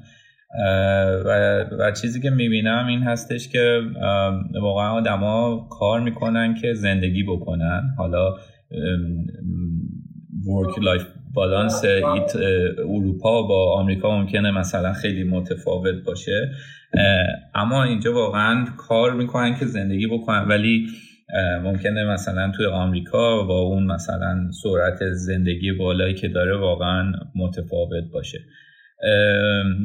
نیما حالا گفت ممکن مثلا شعاری باشه اینا ولی ولی در انتها میگم آدم شرایطشو میسنجه و بعد در انتها می‌بینه که واقعا بقیه زندگیش نمی‌خواد اون کار رو انجام بده یا هنوز دوست داره یه سری چیزای دیگر رو مثلا واردش بشه و چه بسا میره و توش وارد میشه و موفقم میشه. خیلی مثال های مثلا مختلفی داریم که طرف مثلا چندین و چند سال مهندسی خونده یا طراحی خونده ولی الان آشپز موفقیه. الان نمی‌دونم دامپزشک موفقیه به عنوان مثال و field ش کاملا عوض شده و رفته توی field دیگه. بازم میگم درسته خیلی شرایط محیط ممکنه که تاثیر گذار باشه که آدم مثلا این ریسک رو بکنه که ببینه که واقعا جاش هست یا نه. ولی خیلی وقتا هم آدم ها واقعا نمی‌دونن بعدش چی پیش میاد و این کار رو انجام میدن و خب به خاطر اینکه نمی‌خوان نمی‌خوان بقیه عمرشون رو کاری بکنن که دیگه دوست ندارن. حس می‌کنم این نتیجه گیری می‌تونیم بگیریم که این نصیحت هایی که بهمون میگن که الان این کار رو انجام بده که اگه سنت رفت بالا دیگه پشیمون نشی نمیشه. نه انگار نباید گوش کرد. چون در نتیجه تو اون زمان تو به اون نمی‌رسی. باید اون مسیر رو طی کنی تا متوجه بشی ای من طراحی دوست ندارم. برای مثال آشپزی رو می‌تونم حرفه ای ادامه بدم. شاید اگه اون فرد مثلا چهار سال قبلش اینو بهش می‌گفتن هنوز به اون درک از خودش به اون نیاز از خودش فرصتهاشو پیدا نکرده بود تا اون انتخاب رو بگیره. ولی پس در هر صورت اون متوقف شدن به خاطر سن وجود داره. قبل از سوال آخر که بخوام بپرسم موضوعی هست که دوست داشته باشین. حالا از گفتگو حتی دور باشه و دوست داشته باشین مطرح کنین. من بگم محمد اولا یه چیزی که خیلی سال منو اذیت می‌کنه که اشاره کردم بین صحبت هم این هستش که این البته فقط توی ایران دیدم و خارج از ایران اصلا حداقل به گوش من نرسید. شاید چون شاید میگم دایره که توی ایران بودم خیلی بزرگتر بود. این بودش که می‌گفتن تو یه concept designer ی حتی چند وقت پیش یه دونه یه رسانه خیلی مطرحی تو داخل ایران یه پست رو گذاشته بود که خودش مثلا معماری ساختمون نساخته ولی معماری تدریس می‌کنه. این تفکر کاملا غلطه ولی توی ایران خیلی viral ه این که میگن تو concept designer ی تو industrial designer نیستی نمی‌دونم. تو نمی‌تونی تدریس بکنی چون ساختمون نساختی معمار نیستی. تو طراح صنعتی نمی‌تونی تدریس بکنی چون یک محصول طراحی درست حسابی طراحی نکردی. در حالی که من توی این سالهایی که در از چه بخش ادویکیشنش که کاملا تئوریکه چه بخش عملیاتی عملیاتی که با شرکت های مختلف کار کردم محصول تولید شده یا حالا خودم تولید نکردم توی اون در از کمپانی بودم کار کردم. مسئله اینه که استاد دانشگاه حالا دیگه Royal College لندن.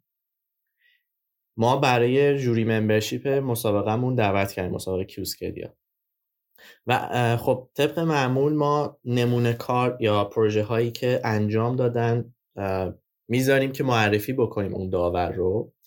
و خب اساتید اون دانشگاه که خب خیلی از designer های مطرح دنیا از اون دانشگاه فارغ التحصیل شدن استاد دانشگاهش گفت که من پروژه عملی انجام ندادم من researcher م. خود من هم با اون فرهنگ این ذهنیت بر من به وجود اومده بود که خب این باید اصولا پروژه ای داشته باشه. یه چیزی design کرده باشه. ولی این شکلی نبود. اون شخص research کرده.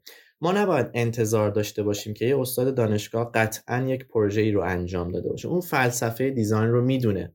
شاید یه چیزی design نکرده باشه. یا منی که title concept designer رو گرفتم محمد در جریان هست قطعا. یه سری position هایی توی لینکدین ما می‌بینیم که title ش اتفاقا هست concept designer. خب مگه concept designer بودن اشتباهه؟ خب یه position اصلا کاری جدا هسته. چرا انتظار داریم که قطعا یک چیزی باید اون توسط industrial designer ساخته باشه ساخته شده باشه؟ یا اون معمار قطعا یک فضایی رو ساخته باشه یا اصلا حتی ممکنه design هم نکرده طراحی هم نکرده باشه.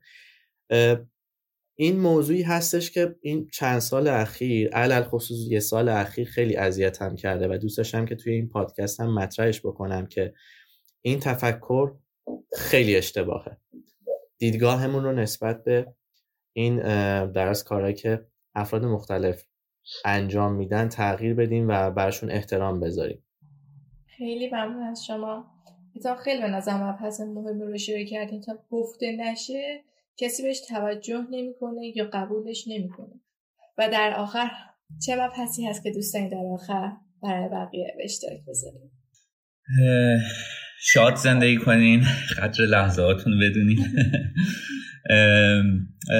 یه مبحثی که هستش و می‌بینم که کسایی که مثلا مهاجرت می‌کنن و میان و می‌خوان مثلا وارد یه رشته جدید میشن یا وارد یه محیط جدیدی میشن خب چالش ها خیلی زیاد هستش و یک چالش اصلی چالش زبان هستش. حالا نه فقط کسایی که می‌خوان مهاجرت بکنن بلکه هر کسی که می‌خواد توی رشته طراحی طراحی صنعتی یا کلا طراحی فعالیت بکنه باید دانش بروزی داشته باشه و حالا اگر تصمیم به مهاجرت و کار کردن توی یه فیلد بین المللی باشه باید توانایی این رو داشته باشه که بتونه به عنوان یک طراح گفتمان بکنه و راجع به ایده هاش توضیح بده راجع به پروژه صحبت بکنه. و خب این خودش یک مسئله میشه که بعضی وقتا می‌بینیم مثلا یه نفر با استعداد خیلی زیادی مهاجرت می‌کنه و میاد اما تازه میفته توی دور مثلا این language barrier و می‌بینه که نمی‌تونه خودش رو اونقدر که می‌خواد بروز بده. یه مسئله ای که هستش خب می‌بینم بچه ها خیلی دارن تلاش می‌کنن دارن آیس می‌کنن اون کسایی که نمی‌خونن که خیلی دارم از همینجا میگم که زبان انگلیسی نقطه تمایز شما میشه با بقیه طراحایی که دور براتون الان داریم می‌بینیم به خاطر اینکه اگه پس فردا بخواید پروژه کار بکنید بخواید اصلا ریسرچی بکنید به زبان انگلیسی احتیاج دارین و اینو خیلی خیلی خیلی جدیش بگیرین. و اما کسایی که مهاجرت می‌کنن یا الان در اصلا مهاجرت کردن و آمدن و این یک موضوع سنگینی شده واسهشون چون می‌بینم خیلی داره تاثیر می‌ذاره. یه کمی باید زمان بدن بهش و توی موقعیت های مختلف این, این, چیزیه که ساخته میشه. خیلی با آیرس میان ولی بازم می‌بینن که چالش های خیلی زیادی دارن و این یک مسئله نشه که باعث ناامیدی افراد بشه. یک مبحث دیگه ای هم که هستش می‌بینم خیلی ها مثلا از من می‌پرسن که مثلا چه رشته بخونیم وارد چه رشته بشیم چه چیزهایی مثلا مورد نیاز هستش و اینا. خب هر فردی با توجه به اون background ی که داره با توجه به اون علایقی که داره می‌خواد وارد رشته ای بشه خب متفاوت هست اون skill set ی که باید یاد داشته باشه. اما یه روشی رو من جدیداً امتحان کردم و پیشنهاد می‌کنم اینه که مثلا توی لینکدین مثلا برن مثلا می‌خوان interaction designer بشن می‌خوان اصلا product designer بشن. توی لینکدین اون position کاری رو search بکنن و یه عالمه از اون position توی کشورهای مختلف میاد. همه این position ها یه قسمتی داره به عنوان requirement ها اون قسمت قسمت گل داستانه که شما می‌تونید روش focus بکنید. برید بخونید ببینید چه نرم افزارهایی رو لازم دارن چه مهارت های فردی رو لازم دارن چه میزان از تسلطی رو به چه موضوعاتی اینا نیاز دارن و سعی بکنید خودتون رو توی اون موضوعات توی اون position قوی بکنید و بر اساسش یک رزومه و یک پورتفولیوی خوب بسازید تا وقتی که apply می‌کنید براش بتونید شانس بالایی رو داشته باشید. چه apply تحصیلی چه apply شغلی. حالا مخصوصا صحبتم روی apply شغلی هستش به خاطر اینکه همونطور که مثال زدم مثلا می‌بینید که خیلی از position ها اصلا یه نرم کار می‌کنن که اصلا باب نیست اون نرم توی ایران و توی ایرانه که مثلا بچه ها همش دارن مثلا با این کار می‌کنن. مثلا معماری زمانی خیلی مد بود همه با 3D Max کار می‌کردن بعد دیدن که الان Revit مثلا چقدر مهمه و الان position هست که فقط مثلا Revit کار می‌گیره. یا مثلا به عنوان طراح محصول طراح محصول physical digital فکر می‌کنم این خیلی قسمت خوبی باشه که بهش توجه بکنن و سعی بکنن که مدارک خودشون و اسکیلای خودشون رو بر اون اساس تقویت بکنن و تنظیم بکنن. همین. خیلی ممنونم. قبل از اینکه تشکر پروانه از شما بکنم آخرین سوال رو می‌پرسم. اینکه سخت نیست. اینکه خب همه ما برای اینکه یه مسیر رو پیش بریم یه نقطه دوری رو برای خودمون قرار میدیم. گاهی اوقات مثلا برای منی که تازه شروع کردم آدمای حرفه رو دنبال می‌کنم کتابای مختلف رو می‌خونم با چیزهای مختلف آشنا میشم. یکی از اونها اینه که من معمولا می‌پرسم از بقیه که یکی کسی که از من ده سال جلوتره نقطه طلایی مثلا سالهای بعد خودش رو کجا قرار میده؟ یا مثلا ازش بپرسم که دوست داره خودش مثلا در ده سال آینده کجا ببینه؟ کنم از طرف دیگه هم هستش که لازم نیست که مثلا اون فرد بیاد بگه که من می‌خوام طراح ارشد مثلا یه شرکت بزرگ مثلا یه شرکت بزرگ بشم مثلا ایکیا بشم.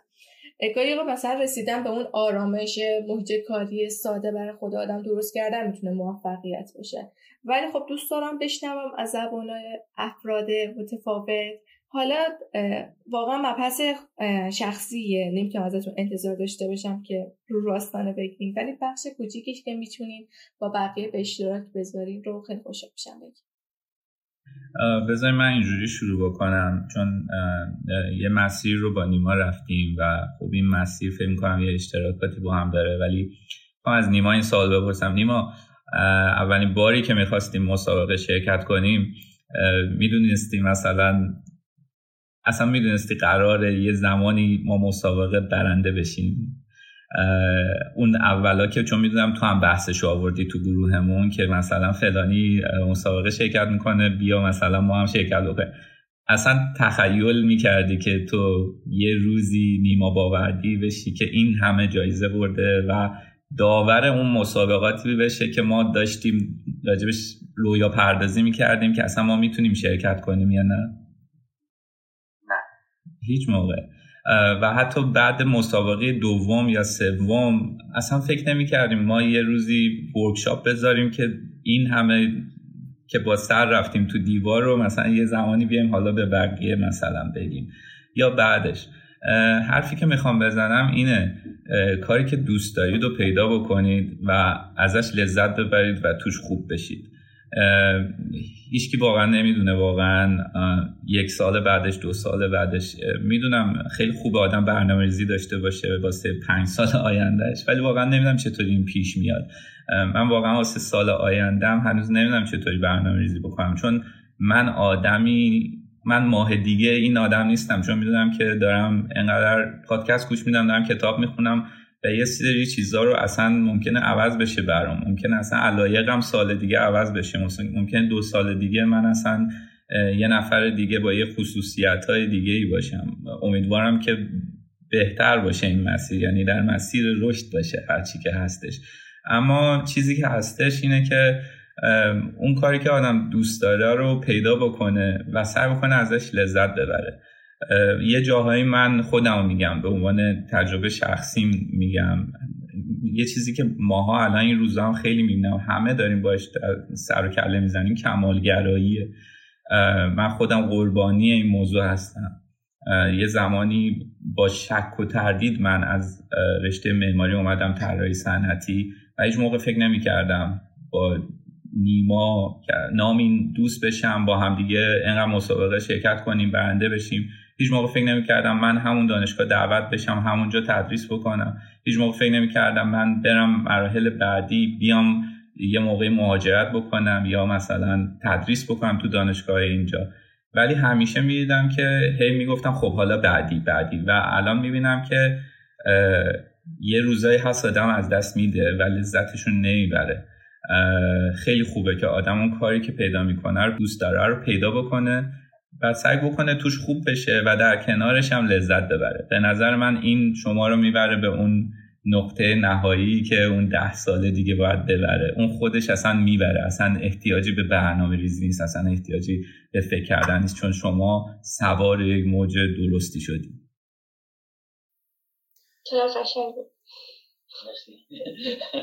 جالبه چیزایی که محمد گفت دقیقا باهاش خیلی موافقم. ما ایرانی ها همیشه عادت داریم که مثلا می‌خوایم بریم شمال مثلا میگیم اوکی من سه روز میرم لاهیجان دو روز میرم رامسر خوش میگذرونم. و از مسیر لذت نمی‌بریم فقط بدو بدو رانندگی می‌کنیم یه روز نمی‌دونم پنج ساعت 6 ساعت تو ترافیک میمونیم تا اینکه برسیم از اون مقصد لذت ببریم. و خسته می‌رسیم یه روزش میره دوباره حالا حالا یه ذره استراحت بکنیم اونجا هم میریم یه خرید می‌کنیم. از منظرش هم شاید مثلا از اون سه روزه یه روزش رو استفاده بکنیم. همیشه اون تارگت رو فکر می‌کنیم اگه بهش برسیم اون مقصد و اگر بهش برسیم لذت می‌بریم. اون مسیر شاید مدت زمانش خیلی بیشتر از اون دو سه روزی باشه که ما قرار اونجا قرار بگیریم. من الان با محمد خیلی هم فکرم و میگم که این از این مسیر لذت ببریم. اینکه یه چیزی باید من اگر مثلا سه سال دیگه من به این برسم به این مقدار پول برسم به این موقعیت شغلی برسم من دیگه از خدا هیچی نمی‌خوام خیلی احساس خوشبختی می‌کنم نشه. okay یه چیزی در نظر می‌گیریم ولی از مسیر هم لذت ببریم. من الان حرفم اینه. ببخش من یه چیزی اضافه بکنم. چون اگه اینو نگم واقعا خیلی حیفه. این توی صحبت ها همش اومد توی ذهنم و واقعا حیف اومد که نگم. ببینیم ما درسته میگیم تولید توی ایران ضعیف کارخونه هایی نداریم که تولید بکنن. افراد طراحی صنعتی بعضی وقتا طرحشون در حد concept میمونه.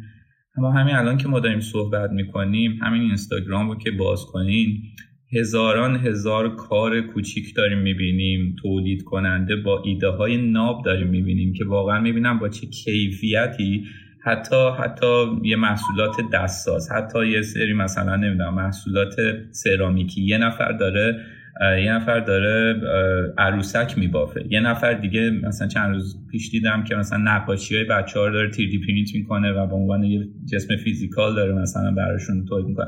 یک عالمه از این ایده ها در کنار تمام اون ضعف های تولیدات کارخونه هایی که ما داریم به جاش یک نیروی عجیبی می‌بینم داره این طرف کار می‌کنه و کسب و کارهای کوچیک داره شکل می‌گیره و داره رو به جلو میره. متاسفانه می‌دونم موانع خیلی زیاده بیش از زیادی زیاده. می‌دونم ثبات بازار نیست مواد اولیه نیست. خیلی از تولیدات ما خیلی از کارگاه های تولیداتی کوچیک ما با مشکلات زیادی دارن دست و پنجه نرم می‌کنم ولی در کنارش واقعا می‌بینم که آفرین داره باری کلا داره. یه از این فرصت می‌خوام استفاده کنم به همشون هر کسی که یه کسب و کاری داره یا می‌خواد یه کسب و کاری را بندازه و این امیدو داره که این کار بکنه واقعا دست مریضات میگم باریکلا میگم خسته نباشید میگم چون واقعا حرکت بزرگیه که دارم می‌بینم که با این کیفیت داره اجرا میشه. یعنی تولیدات رو می‌بینم بسته بندی ها رو می‌بینم. یه نفر تولید می‌کنه بسته بندی می‌کنه کارهای marketing رو انجام میده. از این و محتوا می‌سازه برای page ش همه این کارا رو داره یک نفر انجام میده و من این چیزیه که کمتر دارم این ور می‌بینم چون اینا همه کار یک تیمه ولی می‌بینم یک نفر داره اینو انجام میده که واقعا خسته نباشید بهشون میگم. بازم من حرفت رو تکمیل می‌کنم. من چند سال پیش با یه شرکت ایتالیایی lighting بود. ارتباط گرفتم و خب اون برای من واقعا خیلی پول بود برنده. و گفتم که خب دوست دارم که مثلا این محصوله رو که طراحی کردم با مثلا شما پیش ببرم و خیلی جالب بود. تصوری که داشتم از اون شرکت این بودش که مثلا یه کارخونه خیلی بزرگی دارن یه showroom خیلی مثلا حالا توی ایتالیا دارن. ولی به هم برگشت گفت که شاید باورت نشه ولی ما چهار نفریم و توی خونه داریم کار می‌کنیم و خیلی بر من عجیب بود. چطور ممکنه که یه همچین برندی یه ایمیجی بسازه یه پورتفولیو از خودش بسازه که واقعا کار چهار نفر باشه و توی خونه این کار انجامه اصلا بر من غیر قابل تصور بود. و اونجا فهمیدم که پس میشه. حتی با یه محمد اشاره کرد با یه سری قدم های خیلی کوچیک کوچیک یه پورتفولیوی خیلی قوی میشه که ساخت. حقیقتا گفتگومون طولانی شد ولی انقدر لذت بردم و شما به تمامش پاسخ دادین حدودا و اینجوریه که فعلا لازمه. تمام شما برم دنبالشون بگردم. خب ازتون خیلی تشکر کنم. هم یکی بهترین اپیزودامون بود. یعنی اصلا خیلی خوب بود. واقعا ازتون ممنونم که حداقل سه ساعت وقت گذاشتین انقدر بعضی چیزا بی پرده گفتین. واقعا کم پیش میاد که ما یکی رو پیدا کنیم که راحت بتونه همین موضوعات رو باز کنه. و مطمئنم به درد خیلی از بچه هم خوره و امیدوارم بیشتر از این اپیزود داشته باشیم. و شما رو حضوری ببینیم هر دوی شما رو. و ولی خیلی خیلی ایده جالبی بود. مرسی از این ایدهتون. باعث شد که نیما رم اینجا حداقل تصویری ببینمش با هم دیگه صحبت کنیم بعد مدت ها و خب خیلی جالب بود. بعد از سالها بعضی وقت با هم میشیم صحبت می‌کنیم و update می‌کنیم اما خیلی جالبه. ولی واقعا میگم هر چی پیام این پادکست بخواد بشه به نظرم فقط همون مسیریه که تو قلبت احساس می‌کنی و فکر می‌کنی که این کار درستی داری انجام میدی و ذره ذره واقعا قدم به قدم میسازیش و فقط میری جلو و یه جاهایی واقعا باید صبور باشه آدم چون انقدر ناامیدی شکست انقدر شک و تردید تو این مسیر هست ولی تنها چیزی که نگهت میداره همون شوق و نوریه که تو قلبت احساس کردی واسه اون کار. حقیقتا این ایده که هر دوی شما دعوت بشین به خاطر این بود که ما این تصویر رو دوباره ایجاد کنیم که اون دو پسر جوون که چندین سال پیش داشتن ورکشاپ تشکیل می‌دادن برای مسابقه دادن الان خودشون تو چه نقطه قرار گرفتن؟ و به نظر خیلی عالی ایجاد شد. به کمک شما خیلی ممنون دست شما درد نکنه. مرسی. خیلی خوب بود. واقعا لذت بردم. و خیلی وقت بود که از این گفتگو نداشتم. سبب خیلی شدین. هم شما رو دیدم هم محمد رو بعد از پنج چهار پنج سال دیدم. خلاصه خوش گذشت برای من. مرسی واقعا. او یه چایی می‌دادیم دیگه حداقل. خدا درنم خوش شد. نیما باقلوا ترکیش آماده کرده بود اونجا چای چایی رو با خودمون آره چایی هم از خودمون.